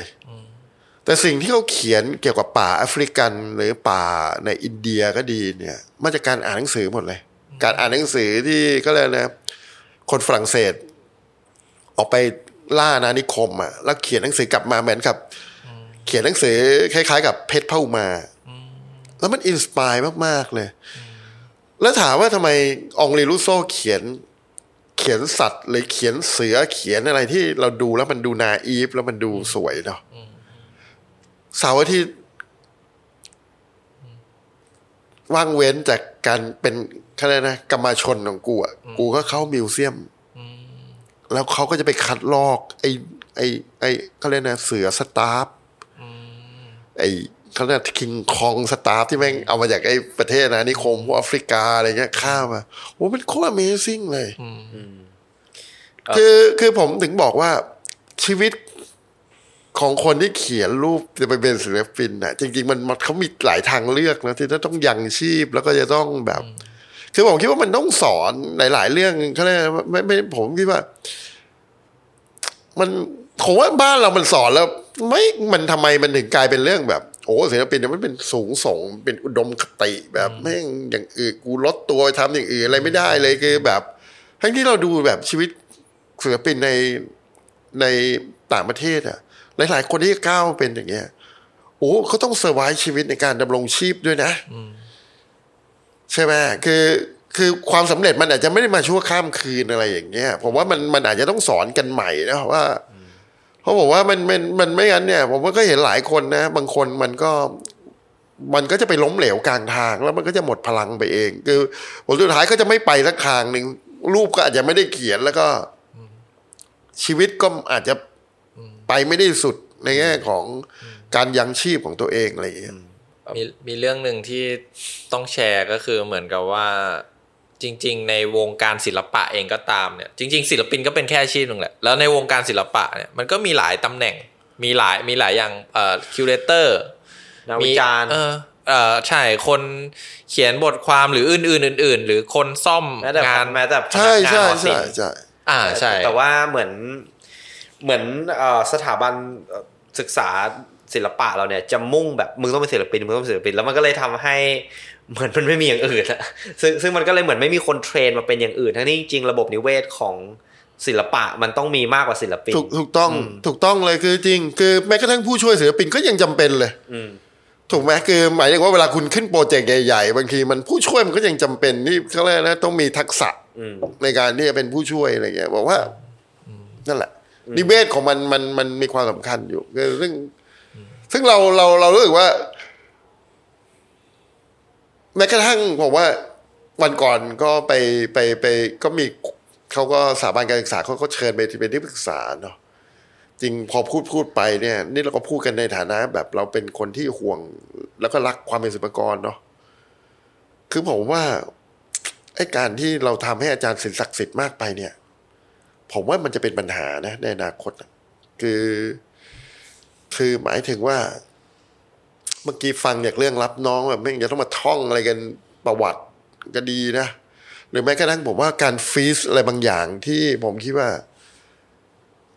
ห้ามไปแตะต้องในเรื่องของอาจารย์ศิลป์เนี่ย ผมว่ามันจะทำให้เขาเรียกนะเราอะก้าวไปข้างหน้าไม่ได้เลยนี่นี่พูดแบบจากคนแบบ ผมว่าผมรักศิลปากรนะคือผมว่าเฮ้ยเราต้องปรับทัศนะกันใหม่เลยอะเราต้องมาเรียนนิ่งกันใหม่ว่าเฮ้ย คืออาจารย์ศิลป์ไม่ได้อายุยืนยาว พอที่จะเห็นโลกเปลี่ยนไปข้างหน้าไงแต่ว่าหน้าที่ของเราอะมันควรจะต้องไปเฮ้ยต่อพาอาจารย์ศิลป์ไปโลกข้างหน้าเว้ยคือมันไม่ใช่แบบเอาขึ้นหิ้งเสร็จแล้วไม่ไปไหนเลย ไม่ไปไหนอีกเลยอะไรเงี้ยบอกว่า อันนี้เป็นเรื่องที่ผมคิดว่า ก็ต้องมา โอ้โหแต่แม่งน่ากลัว คือสังคมเห็นมกรนี่จากคนที่เรียนแม่งก็รู้รู้ความปิดของสังคมได้ดีอะไรอย่างเงี้ย แต่ถ้าถามว่าพูดจากจากมุมของคนที่เรารักในศิลปากรนะ เราว่าหน้าที่ของคนรุ่นใหม่แม่งต้องพาอาจารย์ศิลป์ไปโลกข้างหน้าให้ได้ว่ะถ้าถ้าถ้าเราเราเราคิดว่าเราเรารักอาจารย์ศิลป์หรือเรารักอะไรก็แล้วแต่นะ แต่ถ้าเราเราคิดว่าเฮ้ยถ้าขึ้นหิ้งเมื่อไหร่อะผมว่าหรือศึกษาเขาทำความเข้าใจหรือเขาเออค้นศึกคษาว้าเขาว่าเขามาจากไหนเออเป็นเขายังมีไงแนอวย่างคิดรอบอะด้านไรยังไงแล้วมันจะเออผมว่ามันต้องมันต้องทัชได้มันต้องศึกษาได้อะไรอย่างเงี้ย คือมันมันมันมันจริงเพราะว่าเออมันก็มีกรณีที่แบบมีรุ่นน้องไปล้ออาจันสิทธิ์อะไรเงี้ยซึ่งก็ถึงขนาดมีเรื่องกันขนาดแบบอาจารย์รุ่นพี่จะกดดันให้ลาออกเลยก็มีแบบรับไม่ได้แบบซีเรียสมาก ทั้งที่แบบมันมันแค่ล้ออะเข้าใจฟีลมันมันมันเป็นแค่มันมันเป็นแค่การพูดออกมา คือคือมันไม่ได้เขาไม่ได้ทำอะไรอะแต่ว่ามันโอ้โหเป็นเรื่องเป็นราวแบบใหญ่โตอะไรอย่างงี้ใช่ไหม แล้วก็อีกเรื่องหนึ่งที่ตลกมากเลยคือ พอคนไทยเนี่ยมันจับทุกอย่างขึ้นหิ้งหมดใช่ไหมแบบต้นไม้แม่งก็ไหว้แม่งไหว้ทุกอย่าง มีคนเอาพิซซ่าไปให้อาจารย์สินอะแบบไปเส้นอะเออกับน้ำแดงอะไรเงี้ยแล้วพิซซ่าก็คงไม่ใช่พิซซ่าที่บ้านเกิดเขาอะนะต้องเป็นมีพิซซ่าสับปะรดพิซซ่าฮัทเลยเออ แล้วมันดูตลกมันดูแบบ เออ มันมันมันดูเป็นการยกให้เป็นเทพในแบบที่เราก็ไม่ได้เข้าใจ origin ของเขาอะ เขาน่าจะเป็นคาทอลิกคือนะคือคือเขาน่าจะรับพิซซ่าแบบพิซซ่าฮัทไม่ได้อะเขาเขาเขาเขาถ้ามีสับปะรดน่าจะโดยจริงเฉไม่พาะได้โดยเฉพาะสับปะรดคือคือไม่ต้องสับปะรดก็ได้ทุกทุกอย่างของพิซซ่าฮัทอะแบบเออจารย์ศิลป์ไม่น่ารับได้อะเออมันมีมันมีซึ่งซึ่งมันน่าสนใจว่ามันมันเป็นมันมันเป็นความมันเป็นความบูชาอย่างมืดบอดอืมหมายถึงว่าคุณคุณเลสเปกแบบไม่มืดบอดก็ได้นะจริงๆแล้วอะเออเฮ้ยแต่ผมสงสัยเนาะเออผมเห็นนะไอ้รูปนั้นน่ะ ไอ้ที่เป็นพิซซ่ากับน้ำแดงอะตกลงเขาถวายด้วยความศรัทธาจริง ๆหหรืรืออมัว่านแพโรดี้เออหรือมันเป็นพาราดี้วะผมผมไปกันใหญ่อะอะคราวผนี้มไม่อยากฟันธงแต่ผมว่าเป็นแพโรดี้ไม่ได้ เพราะว่าถ้าเป็นแพโรดี้จริงเนี่ย ไอคนนั้นน่ะโดนไปแล้ว มันต้องเป็นเรื่องใหญ่โตมาก ซึ่งถ้าจากความทรงจำผมไม่คนนั้นไม่ได้โดนอะไร แสดงว่าเจตนาเขาไม่ได้จะแพโรดี้อ๋อแต่มันออกมาแพโรดี้ อันนี้อันนี้มันเป็นเหตุการณ์ที่เกิดขึ้นเป็นประจำไม่ใช่เหรอ ทุกปีที่แบบจะพาเอ่อปีหนึ่งไปแบบไปไหว้อาจันศิลป์เอาอันของนี้ไม่รู้ปว่าเกิดขึ้นบ่อยแค่ไหนคือคือกูกูจำได้ว่าคือกูเคยเห็นครั้งหนึ่งแต่ว่าไม่รู้ว่ามันมีคนให้พิซซ่ากี่ครั้ง มีมีทุกปี อันนี้พิคืซอซ่าเท่าที่จำคืได้ใช่คืมีอทุกปีคือคือหลาย ๆ ปีก่อนเนี่ยก็มีเคยคนบอกไอ้ช่วงที่เขาฮิตไอ้ม้าลายกับไอ้ไอ้อะไรนะน้ำแดงอะเคยมีคนบอกเหมือนกันเนี่ย เนี่ยวายๆไปเดี๋ยวแห่แม่งม้าลายไปอยู่แถวลานจานสินทำไงวะอีกอย่างหนึ่เองอกเนี่ยางคือมันเคยมีคนพูดไว้บอกว่า เอ๊ะหรือว่าไอ้พิซซ่านี่มันมันพาราดี้บอกว่าวะอะไรเงี้ยอีกอย่างที่น่าสนใจคือม้าลายเนี่ยในไทยก็ไม่มีด้วยนะเอออยู่แอฟริกา เออเออคือใช่คือก็ก็เป็นสัตว์ที่ไม่ได้เกี่ยวอะไรกับแถวนี้ด้วยนะเออคือมันมันมันน่าสนใจว่า กลับไปที่คำของโซซักเกียวดีกว่ามันมันใหม่หมดของพวกนี้ อีกอันหนึ่งที่อยากแชร์คือพูดถึงเรื่องอาจารย์ศิลป์แล้วก็พูดถึงเรื่องการล้อเลียนใช่ไหมมันมีปีหนึ่งที่มันมีภาพคือต้องต้องเล่าเป็นเอ่อบริบทก่อนว่า ในการรับน้องเนี่ยของยุคใหม่เนี่ยเอ่อนักศึกษาใหม่จะต้องแต่งชุดแบบแบบเหมือนเขาบอกว่าไปให้ไปตัดร้านนี้ จะได้เป็น original ต้องร้านนี้เท่านั้น แล้วตัดออกมาต้องแขนต้องยาวเท่านี้อย่างนั้นอย่างนี้ต้อง ทรงผมต้องเป็นอย่างนี้อะไรเงี้ยรองเท้าต้องยี่ห้อนี้อะไรประมาณเนี้ยแล้วสีต้องเป็นอย่างนี้ อ่า แล้วก็ทุกคนหัวเกรียนใช่ไหมกับถักเปียอะไรประมาณนี้เนาะอ่าอันนี้ของเด็กของเด็กคือ skinhead แล้วก็ถักเปีย ทีเนี้ยมันเลยมีคนทำภาพอาจารย์ศิลป์ไว้ทรงผมแบบ skinhead กับไว้ทรงผมแบบถักเปีย แล้วก็ใส่ชุดแบบแบบนักศึกษานักศึกษาที่ที่โดนซ่อมอะไรประมาณเนี้ย โอ้โหกลายเป็นดราม่าใหญ่โตไม่รู้พี่แมวจำได้ปะมันมีปีหนึ่งอ่าครับใหญ่โตมาก แล้วนี่ก็คิดในใจว่า เอ้าทำไมอะ ถ้ามันดีพอกับงใช่สั่ก็ถ้ามึงมองว่ารับน้องดีมันดีอะมันก็ต้องดีดิที่อาจารย์ศิลป์แต่งตัวแบบนั้นนะอืมก็มันดีเนี่ยแปลว่าซึ่งซึ่งมันลึกมากว่าคนที่เขาทำเนี่ย เขาอาจจะชวนคิดก็ได้ว่า ตกลงเป็นเป็นสิ่งที่มึงรักอาจารย์ศิลป์กันนักหนา แต่ว่าไอ้สิ่งเนี้ยมันมันมีหรือเปล่าหมายถึงอาจารย์ศิลป์เขาอยากให้ทำจริง ๆ หรือเปล่าอืม ไอการมาแบบกดขี่กันเนี่ย เออ ก็เป็นเรื่องที่เรียกว่า เป็นดราม่าหนึ่งครับผมอืมก็เดี๋ยวเรากลับมาที่กลับมาที่วงการโฆษณาเมื่อที่ฟังที่ฟังพี่แมวเล่าเนี่ยแล้วฟังเรื่องว่ามีคอนเสิร์ตก็จะจัดที่ท่าประจันทร์กับธรรมศาสตร์อย่างเงี้ย จริง ๆ แล้วคนศิลปากรเนี่ย คือใกล้ชิดกับแวดวงกะเอ่อบันเทิงดนตรีอะไรใช่ไหมฮะใช่ใช่ใช่มากใช่มากเลยดูแล้วมาก คือ คือสมัยก่อนเนี่ย มันเขาเรียกว่ามองหา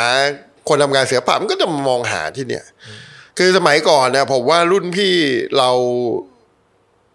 จิตรกรรมก็เก่งหลายคนเนาะที่เป็นเป็นก็เป็นนักออกแบบอืมเอ่อรุ่นพี่เด็กตอนผมเรียนนี่ โอ้โห แม่งเก่งๆหลายคนเลยนะ คืออย่างพวกเจ้าของ ไอเนี่ยไอ Phenomena อ่าเนี่ยพี่แก่สาธิตเนี่ยก็เก่งมากๆพี่แก่นี่ผมจำได้ผมเข้าตอนเขาไปเรียนปีหนึ่งนี่แกแกทำนิทรรศการการ์ตูนเนี่ยแกเป็นนักศึกษานะแกทำนิทรรศการการ์ตูนนะคือรวมการ์ตูนแบบ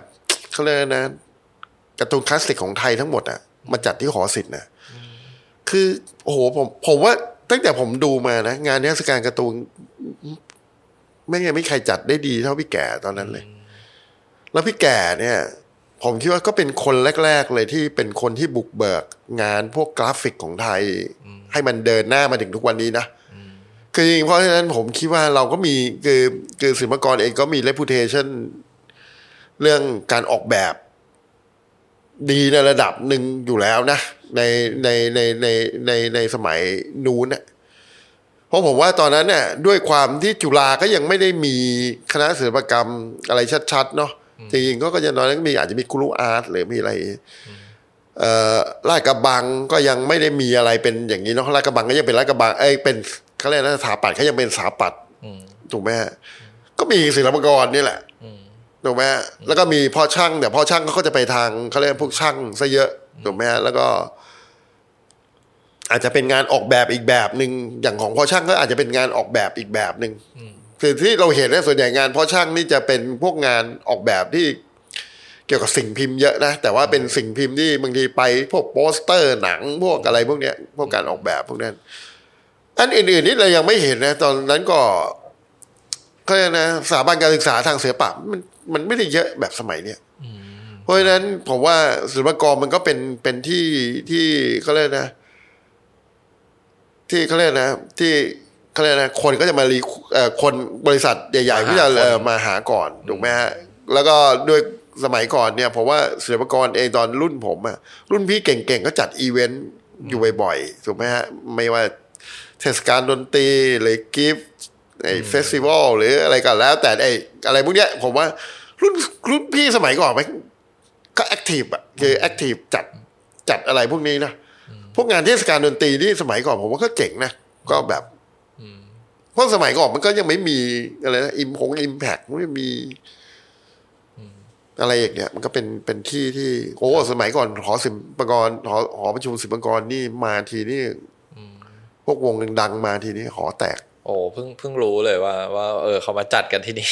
มหาลัยเรานี่ใช้ได้เนี่ยเออแล้วแล้วก็อีกอันหนึ่งที่จะถามพี่แมวก็คือยุคนั้นที่พี่แมวเริ่มทำงานแล้วเข้าไปในแวดวงโฆษณาอะไรเงี้ยครับ มันเป็นช่วงแบบ สามสามสิบกว่ากว่าๆใช่ไหมสองห้า30กว่ากว่ากว่าๆเนาะแล้วก็มันก็จะผ่านช่วงพฤษภาสามห้าใช่ไหมโอ้ช่วงอันเนี้ยอันเนี้ยเป็นปีแรก ๆ ของการทำโฆษณาเลย คือทำงานไปได้สักสองปีก็เกิดพฤษภาธมินอืมเนาะก็จริงๆพฤษภาธมินเนี่ยจำได้เลยวันนั้นโอ้โหกำลังจะไปถ่ายหนัง อยู่เลยอะ่ะอืมคือก่อนจะไปตอนเย็นเนี่ยยังไปร่วมชุมนุมอยู่เลย เพราะว่ามันอยู่ไกลไกลบ้านมากเพราะว่าเมื่อก่อนตอนสมัยก่อนเนี่ย ผมบ้านผมมาอยู่บางลำพูอ๋อแถวคือนั้นไอ้เลยไอ้โอ้ตรงไอ้นี่เลยอะวัดสังเวชอะตรงป้อมมัสุเมนอะไอ้ร้านไอ้อะไรวะไอ้ร้านเหล้าอะตรงแถวนั้นเนี่ยอ๋อโอเคเออเนี่ยก็ก็ผมก็เรียนอยู่ใช้ชีวิตอยู่แถวนั้นแหละอ๋อก็ก็จำได้ว่าวันนั้นน่ะ กลับมาเนี่ย ก็คุณจำลองก็ชุมนุมใช่ไหมคุณจำลองสีเมืองชุมนุมแล้วก็ ก็โอ้คนเยอะวันนั้นน่ะ คนเยอะมาก แล้วก็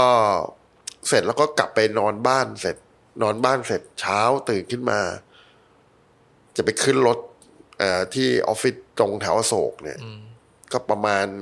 สักตีสี่โอ้โหเผากระจายเลยโอ้แบบเผาเป็นกระจายเลยเอาชิบหายแล้ววันนั้นอะ พอไปถ่ายเสร็จกลับมาโอ้โหจะเข้ากรุงเทพไม่ได้อะ คือทหารบล็อกแบบไม่คือเขาก็นึกว่าเราเป็นนักศึกษาจะเข้ามาชุมนุมอะไรก็บอกกูจะกลับบ้านเนี่ยฮะเป็นครั้งแรกนะที่แม่งโอ้โห ยืนขาสั่นเลยอะเจอเป็นครั้งแรกที่เจอเสียงปืน M16 เป็นครั้งแรก โอ้โห คือผมอะก็ต้องเดินลงเดินนะ คือคือเข้าเมืองสมัยก่อนไม่มีรถไฟฟ้าใช่ไหมแล้วคุณนั่งรถถ้าคุณจะมาบาลัมพูอะ สมมติคุณมาจากสุขุมวิทอะครับ คุณมาสุดได้ตรงแถวอโศกนะโอ้โหไกลนะอไกลโศกมาแล้วก็ถึงใช่ราแล้ชวดำเนินเนี่ยแล้วผมแม่งก็ต้องเดินมาตลอดทางเลย จากอโศกอะ จากอโศก เพราะว่าพี่คือกรุงเทพชั้นในอะโอ้ มันบล็อกเลยไงคือเราก็เดินเดินเดินเดินมาเรื่อยๆอะมันไม่มีรถมา อืมก็ต้องเดินไป พอเดินไปก็แบบ เดินไป เจอแนวชุมนุมใช่ไหมไอ้ไอ้ตรงไอ้สะพานเขาเรียกอะไรนะสะพานไอ้ไอ้ที่เป็นด่านในตรงหน้าเขาเรียกตรงสะพานตรงผ่านฟ้า อืมเชี่ยเราก็เดินข้ามอ้อมนะเดินอ้อมข้ามไปเข้าไปในวัดอะโอ้โหปรากฏเข้าไปในวัดไอ้เขาเรียกว่าวัดลาดนัดดาใช่ไหมเชี่ยคนอยู่ในวัดเต็มเลยเยี่ยทหารกูนึกแล้ววันนี้กูตายในวัดแน่เลยอืม เป็นครั้งแรกที่แม่งทหารแม่งยิมเอลพกนะขู่ยิงขึ้นฟ้าอย่างเงี้ยโอ้โหโอ้โหเชี่ยกูนึกตายเสียงแม่งโคตรดังเลยอะแบบดังแบบแล้วหลังจากนั้นเนี่ยก็เริ่มเปิดฉากเขาเรียกว่าขวานล้างเราก็แม่งก็ต้องวิ่งโอ้หัวสุกหัวซุนน่ะ ก็คือไล่ต้อนคนอย่างเงี้ยไล่ต้อนยิงไล่คนต้อนคือคจะนไม่ให้คนชุมนุมแล้วก็เคลียร์เพื่อที่จะจับจำลองเลยอ๋อ ไอตอนที่เขายิงเนี่ยคือกำลังเคลียร์จับจำลองอยู่อ๋อเพราะแน่นอนว่าเขาก็ต้องอยู่ตรงกลางม็อบใช่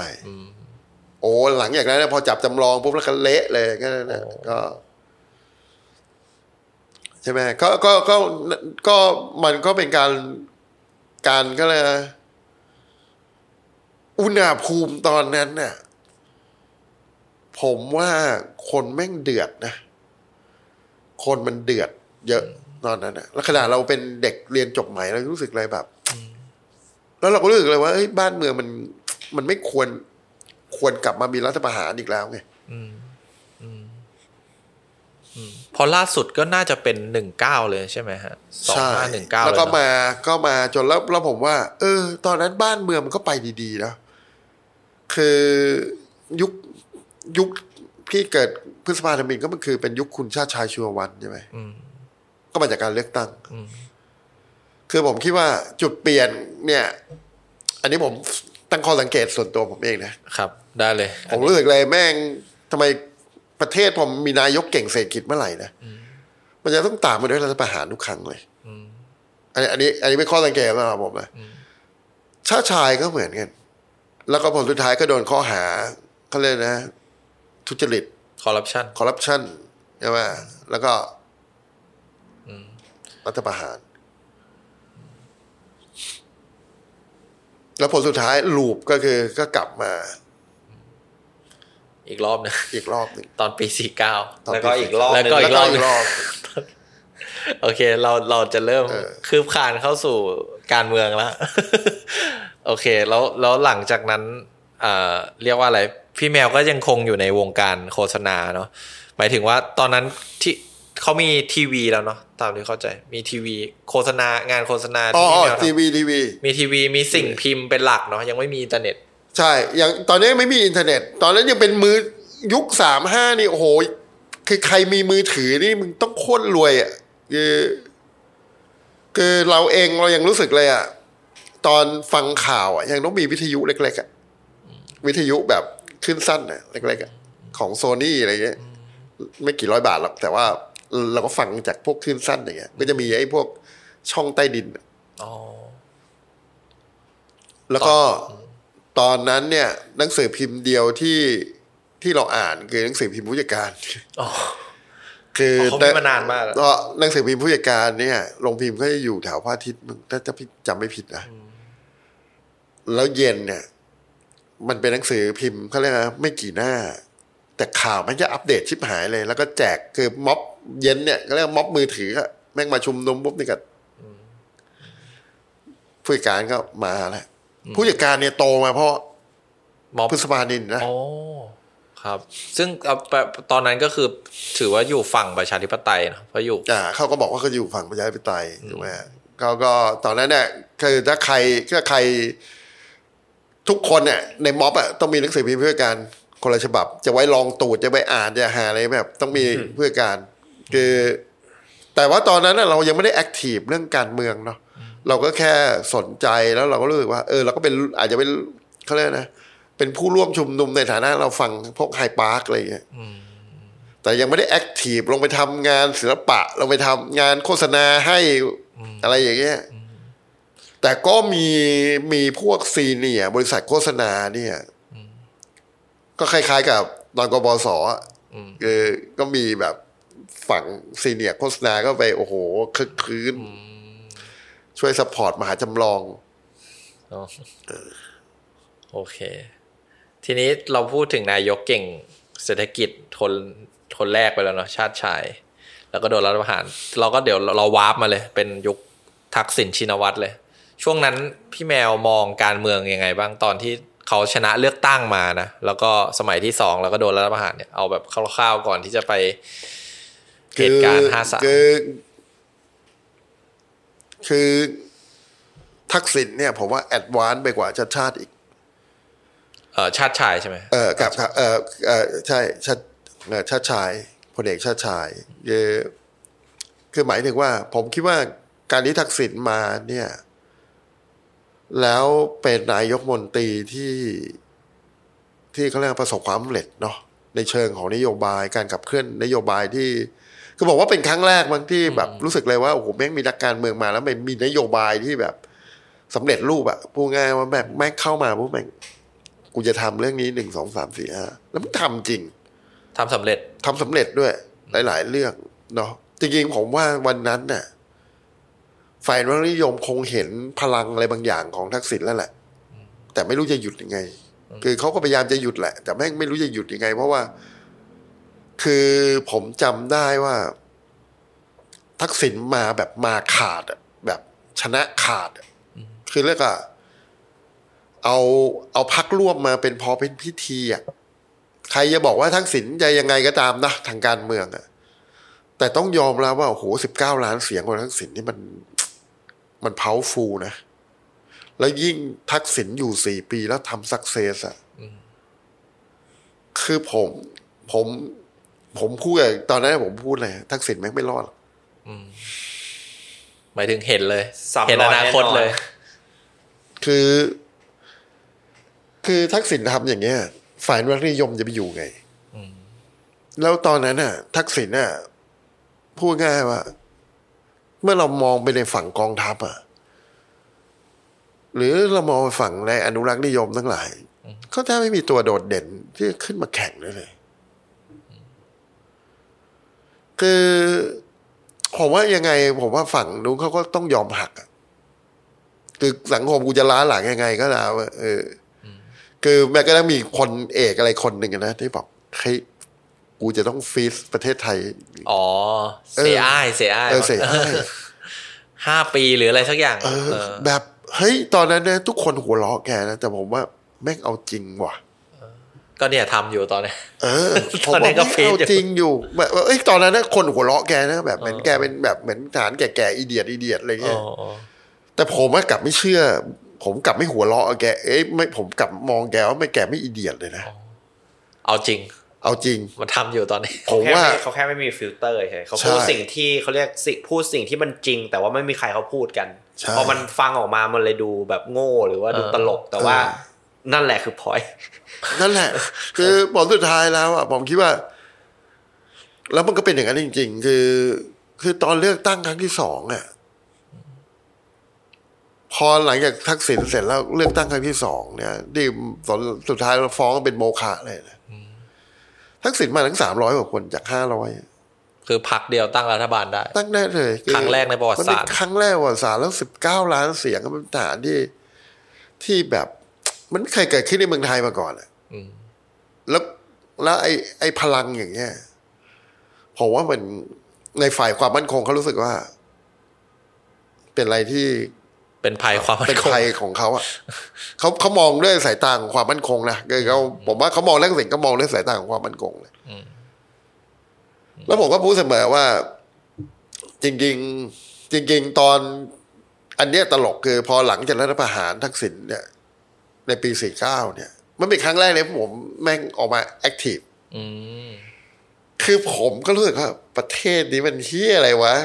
คือประเทศแม่งเดินไปดีๆมึงก็ต้องมารับอาหารเนาะเขาออกมาชุมนุมนะเขาออกมาชุมนุม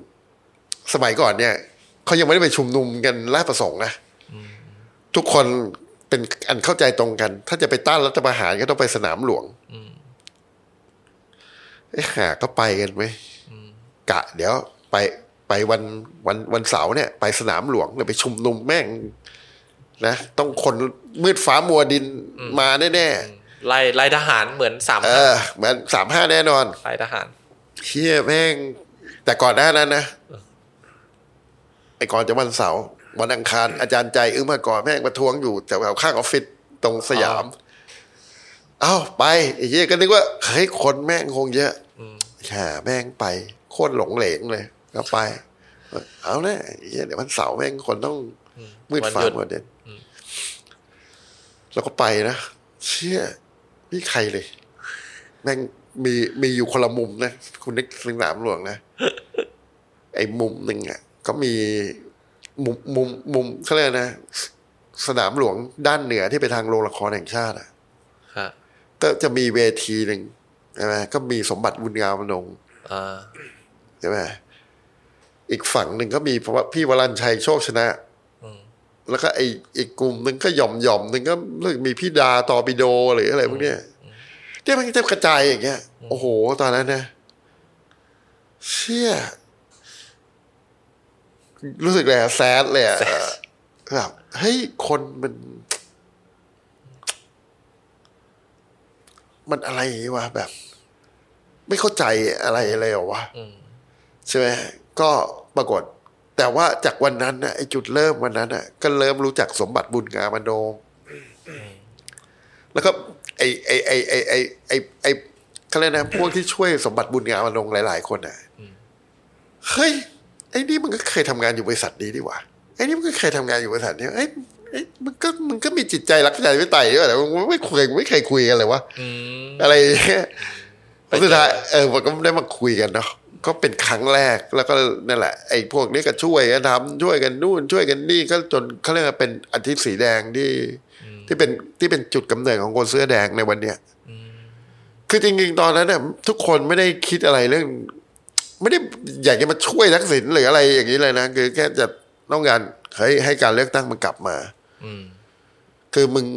อะไรวะแม่งแบบบ้านเมืองเดินแบงหน้านะแบบมันก็ฉุดกลับมาถอยหลังอะไรอย่างเงี้ย ฟังคือแล้วพีคเออ ก็ก็นั่นน่ะผมว่าโอ้โห จากวันนั้นน่ะ มันมาคือการที่มาเป็นกระบวนการเสื้อแดงนี่ ผมว่าโอ้โหโคตรไกลเลยนะแต่นั่นก็ยังไม่ได้ทำให้ผมไปลงทำอะไรเต็มตัวนะก็ยังยังยังไปช่วยในฐานะก็เลยนะ ผู้ชุมนุมซะมากกว่า ไม่ได้ไป ไม่ได้เข้าไปมีบทบาทอะไรในการเคลื่อนไหวมากมายนะจริงๆจนเขาเรียกอะไรนะจนมันมาปีสามห้านี่แหละเออ ไอปี53ห้าสามเนี่ยแหละ คือมันเป็นจุดเปลี่ยนจริง ๆ เพราะว่ามันเกิดมีการขวาดล้างแล้วก็มีการยิงผู้ชุมนุมเสื้อแดงเนาะข้างๆออฟฟิศผมที่ลาดประสงค์อะไรเงี้ย คือมันเป็นครั้งแรกเลยที่ผมรู้สึกว่าไอ้เหี้ยกูต้องทำอะไรบางอย่างแล้วว่ะ เพราะอะไรรู้ไหมผมหลังจากเขาชุมนุมกันเสร็จเขายิงกันตาย เสร็จยิงพยาบาลนี่วัดปาปปทุทุมมเสร็จ เช้าไอไอออฟฟิศผมอะมันจะอยู่ซอยมหาเล็กหลวงหนึ่งผมก็ขับรถอะจากบ้านใช่ไหมขับผ่านส่งลูกที่คอนแวนต์สีลมกันเรียนเซนโยก็ส่งลูกเสร็จแล้วก็ขับรถเข้าออฟฟิศไอ้ระหว่างนั้นน่ะแม่งก็จะมีไอ้โปสเตอร์ ไอ้ไอ้ไอ้เขาบิ๊กไอ้ small view board ที่อยู่ใต้ทางด่วนอะที่เสาต่อหม้อทางด่วนอะไอ้ไอ้ไอ้เสาต่อหม้อรถไฟรฟ้าถไฟฟ้าเออก็ มันก็จะมีพวกเหล่าเซเลบทั้งหลายอะอ๋อแล้วก็มีท่านวอลวิลิชัมเอที แม่งเต็มเลยไอ้ใต้เสาเนี่ย เป็นป้ายโฆษณาเออเป็นป้ายโฆษณาอ๋อแล้วก็อะไรนะ stronger together อืมใช่ไหมอะไรอย่างเงี้ย แล้วก็มาชวนคนไทยแบบรักกันอะไรอย่างเงี้ยนะ คือหลังจากแม่งยิงกันตายไป เมื่อวานซืนนี่เองโอ้โหเราว่ามันโหดไปอะ อะไรวะไอ้เหี้ยยิงกันเสร็จมึงจะกลับมาเซลล์มึงจะกลับมาไอ้เหี้ยใช้ชีวิตเหมือนเดิมปกติมันรักกันได้เหรออคือเฮ้ยเราไม่สงสัยว่าแม่งเกิดอะไรขึ้นใช่ไหมไอ้ไอ้ตั้งแต่รัฐประหารปีสี่เก้าที่ตามล้างตามเช็ดมา จนถึงเขาเรียกอะมายิงผู้ชุมนุมวันเนี้ยเฮ้ยสังคมไทยมันต้องมีอะไรผิดเพี้ยนเนี่ยมันต้องมีอะไรบิดเบี้ยวสิมันต้องมีอะไรที่อืม ที่มันเดินมาถึงความรุนแรงนี้ได้สิเฮ้ยคนไทยนี่แม่งไม่ตั้งคำถามเฮียอะไรเลยวะแล้วที่สำคัญคือ ที่ผมโกรธก็คือ คนในบริษัทโฆษณาแม่งเขาเรียกนะ ดีอกดีใจกับการที่มีคนตายเยอะขนาดนี้ โอ้โห มัน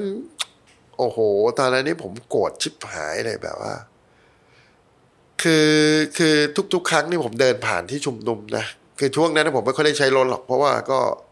ก็พอมันชุมนุมมันก็จะปิดถนนถูกไหมเราก็อาศัยรถไฟฟ้าบ้างเดินบ้างอะไรก็ว่าไปแล้วก็ เราก็เห็นนะคนที่มาชุมนุมจริงก็เป็นคนเฒ่าคนแก่เป็นชาวบ้านเป็นอะไรอะคือเราก็ตั้งคำถามว่า ก็เพราะมึงไม่กระจายอำนาจไงไอ้ห่าพอพอเวลาเขาจะ เขาจะเรียกร้องอะไรอะมึงแยกเขาไปเรียกร้องที่ไหนอะมึงแยกไปเขาเรียกร้องทุ่งกุลาร้องไห้อะไรพวกตามที่ไอ้ไอ้บริษัทโฆษณาแม่งชอบคิดอะเฮ้ยมึงไม่เป็น เรียกร้องทุ่งกุลาจะเป็นเรียกร้องทำเหี้ยอะไรอืมก็ทำเนียบมันไม่ได้อยู่ทุ่งกุลาไอ้ห่าก็ศูนย์กลางอำนาจของแผ่นดินมันอยู่กรุงเทพถูกไหมแล้วเราเรารับไม่ได้คือผู้เฒ่าผู้แก่เนี่ย แล้วก็คนบริษัทโฆษณาผมเชื่อเลย มึงไม่ได้บอลสุขุมวิทกันทั้งบริษัทหรอก มึงก็ลูกหลานชาวบ้านทั้งนั้นแหละมึงเป็นคนที่ได้รับประโยชน์จากระบบการศึกษาถูกไหมที่รัฐมันอุดหนุนให้มึงเติบโตมาก้าวหน้ากว่าคนรุ่นพ่อรุ่นแม่มึงอะเพราะฉะนั้นถ้ามึงแม่งโง่เรื่อง โครงสร้างอะไรมึงหุบปากไปเลยโอ้ตอนนั้นพี่โคตรเดือดเลย แล้วก็เจ้าแม่งด่าพี่จนพี่แบบเป็นคีทีฟควายแดงคนแรก ของประเทศไทยขี้ที่ควายแดงคือโอ้คำนั้นเมื่อก่อนแรงมากนะแม่งบอกเฮ้ยเนี่ยคีทีฟควายแดงคีทีฟล้มเจ้าแม่งมาสารพัดอะเออข้าไอ้เหี้ยแค่กูสงสารชาวบ้านไม่ได้เหรอวะเออถูกไหมแล้วบวกกับไอ้ความหมั่นไส้ไอ้ไอ้ไอ้ไอ้ stronger together แม่งเป็นเฮียอะไรมากแบบนี้คือเพิ่งฆ่ากันไปเมื่อวานมึงจะมาอะไรรักกันอะไร มึงยังไม่หาสาเหตุแล้วมันเกิดอะไรขึ้นทำไมถึงต้องยิงกันตายขนาดนี้ถูกไหมและไอ้หาไอ้เรื่องเผาบ้านเผาเมืองเผาหาอะไรเนี่ย กูเห็นสตอรี่เดิมๆเหมือนปีสามห้าเลย ไม่เห็นมันจะต่างอะไรกันเลย สุดท้ายก็จับมือใครดมไม่ได้สารก็ปล่อยอะไรถูกป่ะทีนี้ไอ้ความอึดอัดเนี่ย แม่งต้องทำหาเลยด่าแม่งสักหน่อยดีวะวะก็เลยทำงานศิลปะไอ้ ไอ้ชุดไอ้อยู่เมืองเลยต้องป๊อปนี่แหละอ๋อเพราะฉะนั้นท่านวอวิเชียรเมธีช่วงแรกๆที่จะโดนผมล้อหนักที่สุดเลย คือเพราะผมไม่เห็นด้วยกับท่านเลยว่าเฮ้ยท่านจะไปอยู่ในกระบวนการมาสร้างการรักกันเพื่อ โฆษณาให้รักกันเออแล้วก็เพื่ยัองมีอะไรนะ Big Killing Day ใช่ มีบิ๊กคินนิ่งเดย์แล้วก็โอ้โห มึงมีวันล้างเลือด บ้าบออะคือ คือแล้วสังคมมันที่มันแหกมันจะไปหุบได้ไงถ้าความจริงมันไม่ไม่ถูกกระทำหรือไม่ถูกชำระเนาะคือเราเราก็เลยทำไอ้งานชุดแรกๆแล้วเอารองเท้าเมียมาเขียนเรื่องเลยด้วยความชำนาญในการเขียนข้อความเขียนใช่ไหมแม่งไม่มีเฮียอะไรแพงกว่าชีวิตคนไทยหรอกเขียนแม่งลงบนเท้าเลย ก็ไอ้ถุงช้อปปิ้งนี่ก็เป็นทหาร เป็นลาย Louis Vuitton เป็น นู่นเป็นลายไอ้เป็นแบบ iPhone iPhone อะไรเงี้ยนะคือตามไอ้สมัย พวกทุนนิยมทั้งหลาย พวกพวกพวกคนชั้นกลางโฆษณาหลัก ๆ ทั้งหลาย ก็ทำประชดประชันมันเนาะจริงๆก็เลยไฟก็เลยคนพบว่าโหเฮียกูนี่มันเป็นคนประชดคนเก่งเนาะก็เลย มันก็เลยทำให้ไอ้ไอ้ไอ้คำว่าอยู่เมืองเดจริตชื่อต้องป๊อปแม่งก็เลยป๊อปก็เลยพาตัวผมมาอยู่อีกโลกหนึ่งเนาะหลังจากนั้นเนี่ย พอพอทำอันนี้เสร็จไอ้ไอ้ไอ้พวกไอ้โลม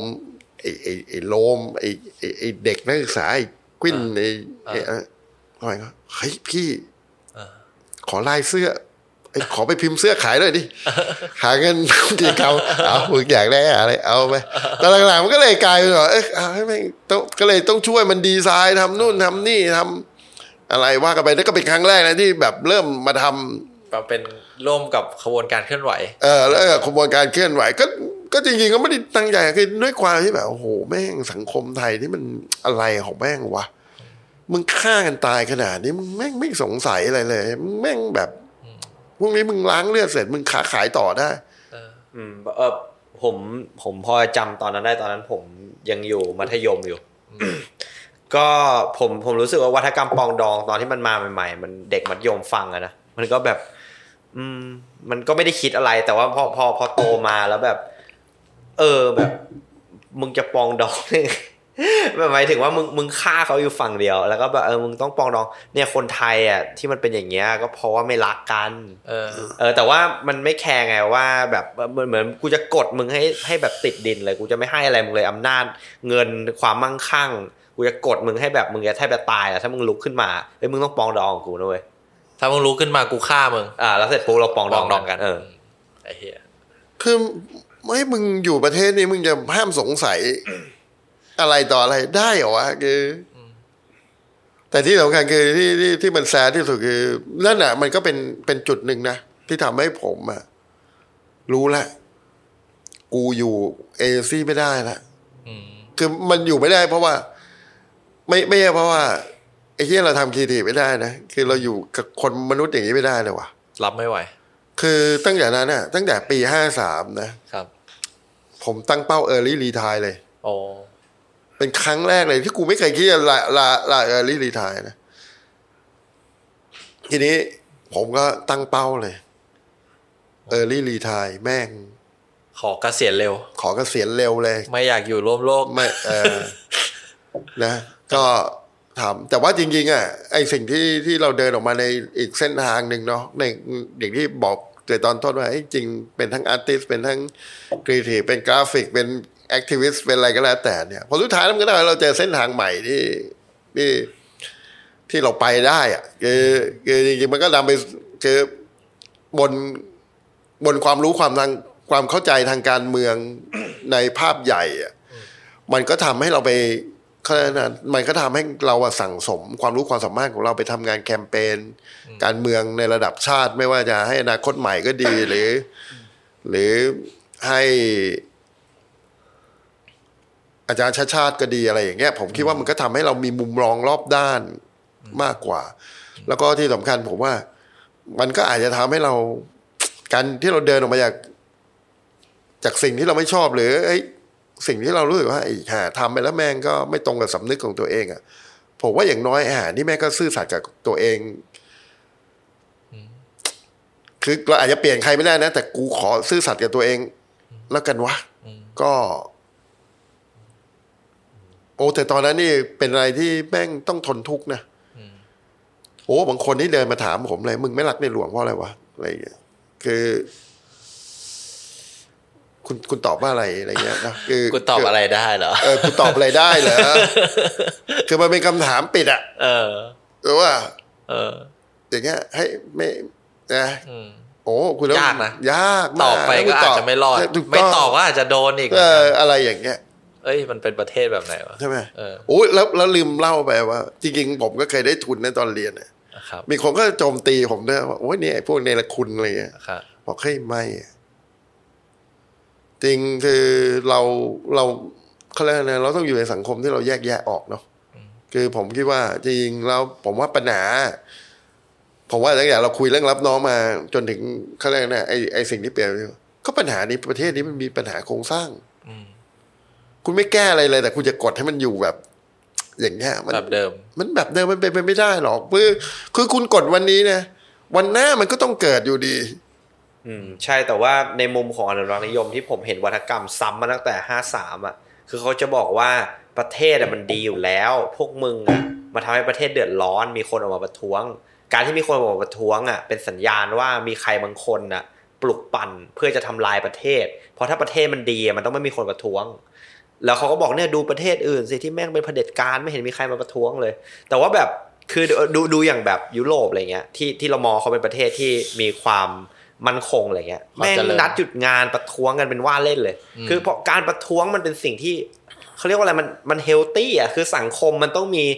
พื้นที่ให้คนออกมาประท้วงดิ มันจะได้รู้ว่าเออเราค่อยๆเปลี่ยนกันไปนะ มีปัญหาแต่แต่อะไรแต่ว่าไอ้ไอ้ความคิดแบบอนุรักษ์นิยมคือคือแบบเออกูจะทำให้ประเทศมันแบบ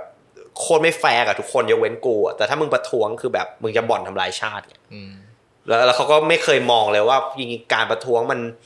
มันเหมือนการที่ร่างกายมันทำให้ตัวเองเป็นไข้อะอืมเพื่อจะสู้กับเชื้อโรคอะอืมใช่ไหมคือคือจะไม่ให้แบบมึงไม่ต้องทำอะไรเลยทุกวันมึงแบบปล่อยให้มันแบบเป็นภาพที่สวยงามอย่างน้อยในมุมเขาอืมว่าแบบทุกอย่างมันไม่มีอะไรวุ่นวาย แค่นี้ก็พอแล้วอืมส่วนไอ้คนที่อยู่ภายใต้ภาพที่วุ่นวายเนี่ย มันจะโดนกดจนจมดินหรือเปล่า มันไม่สดไงอืมมึงคือมึงดูถูก มึงดูถูกกู มึงล้มรัฐบาลที่กูเลือกมา แล้วมึงยังไม่ให้กูออกมาประท้วงอีกอืมมึงฆ่ากูถ้ากูออกมาประท้วง โอ้โห มันแบบแต่ที่มันตลกคืออะไรรู้ไหมคือคือคือผมเห็นนะหลายคนเนี่ยเขาบอกเคยผมชอบที่ที่พันธุพูดมาอะไรคือว่าเนี่ยเมืองนอกเขาสงบไม่เห็นมีประท้วงอะไรเลย ไม่จริงเขาประท้วงกันทุกทุกทุกอาทิตย์อะคือประท้วงเขาไม่จำเป็นต้องประท้วงแค่เรื่องการเมืองใหญ่อย่างเดียวนะจริงๆเขาประท้วงของสิทธิพลเมืองเขาบางเรื่องจะเรื่องขยะ เรื่องต้นไม้เรื่องนู่นเรื่องนี้เขาประท้วงเนี่ยทุกเรื่องแหละ ไม่แล้วเขาไม่เห็นเป็นภัยต่อความมั่นคงอะไรในชีวิตเลย เพราะว่าผลสุดท้ายแล้วการประท้วงมันเป็นพื้นที่ทางเสรีภาพของคนไงเปล่าถ้ารัฐบาลที่ดีอะคุณควรจะหยิบเอาความเดือดร้อนอย่างเงี้ย ไปแก้ปัญหาสิ คุณไม่ให้แบบ เอ้ยเห็นมันเป็นเป็นความลำคาญของคุณเนี่ยคือผมคิดว่าหลายหลายครั้งบางทีเขาเฮ้ยแม่ง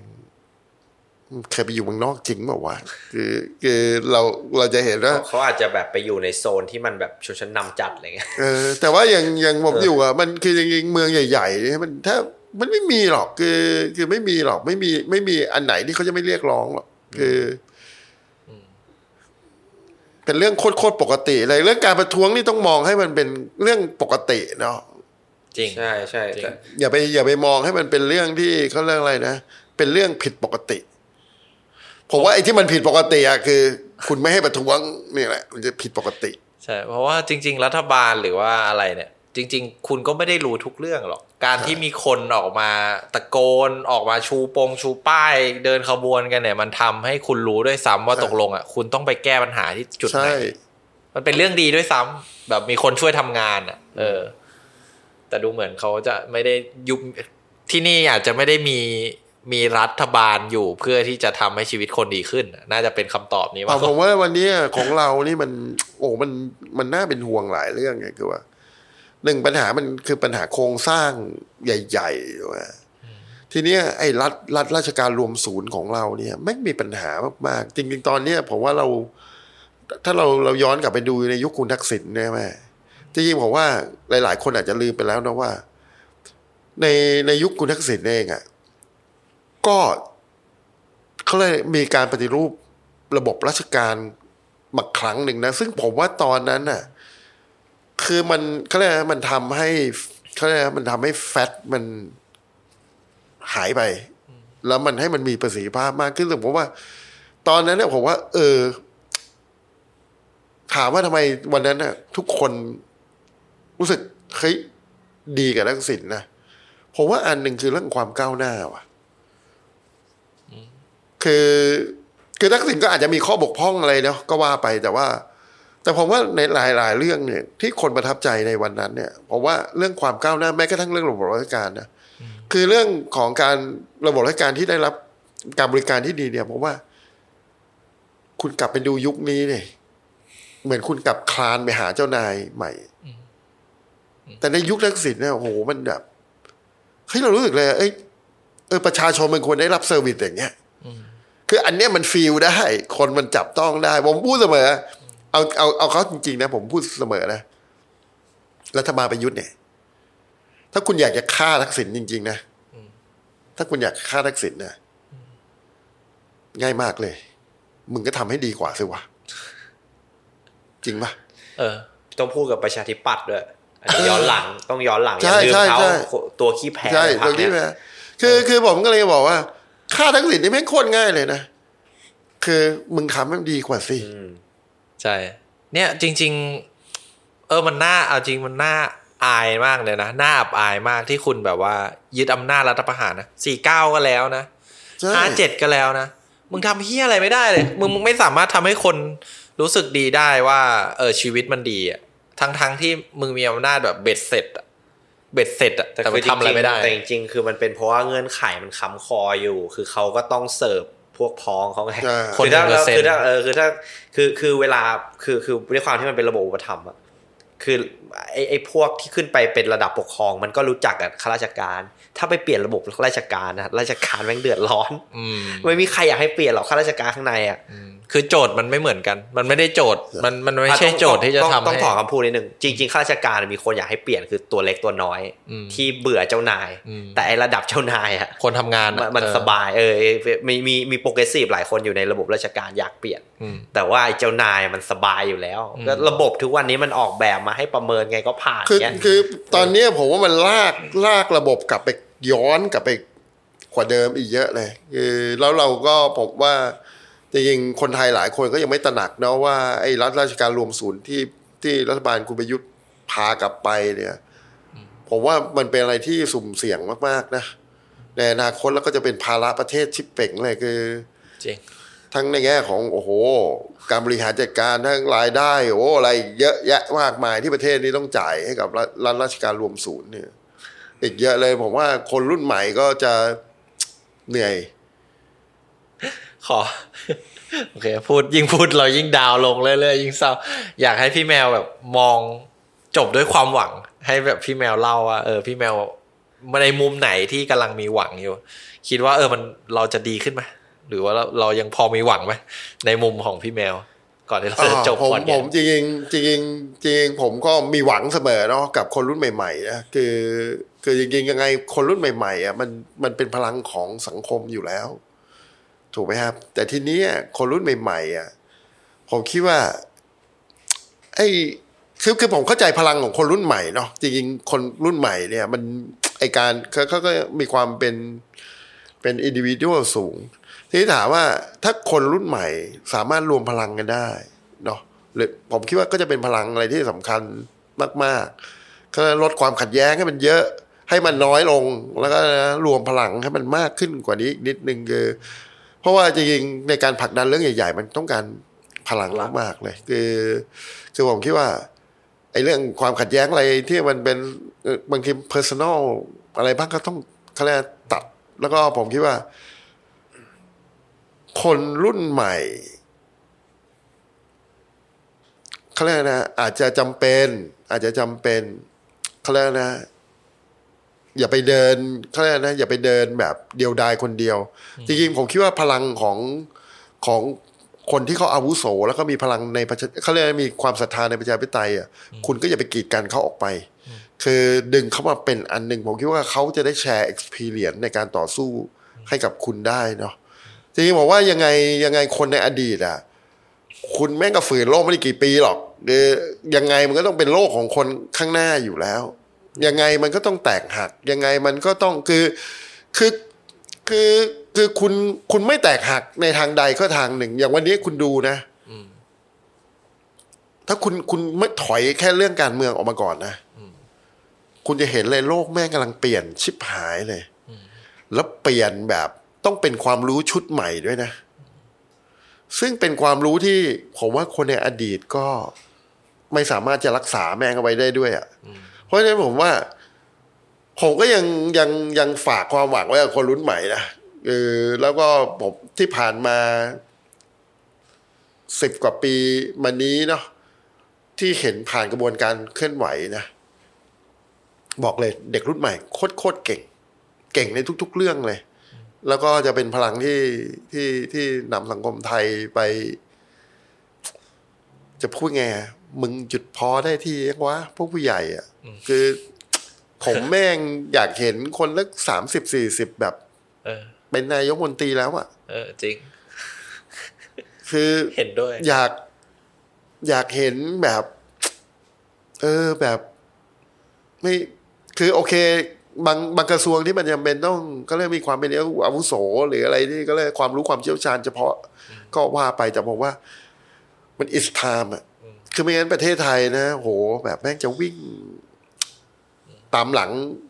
ใครเข้าไม่ทันเลยอันนี้ก็เป็นเป็นอะไรที่ผมว่า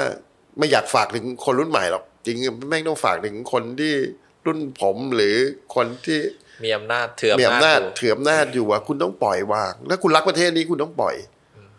แล้วคุณก็ต้องหัดเชื่อมั่นคนรุ่นใหม่ด้วยเนาะคือผมว่าไอ้ไอ้การที่คุณไม่เชื่อมั่นในคนรุ่นใหม่อะนั่นอะแม่งทำให้เราติดหล่มกันมา วันนี้แหละ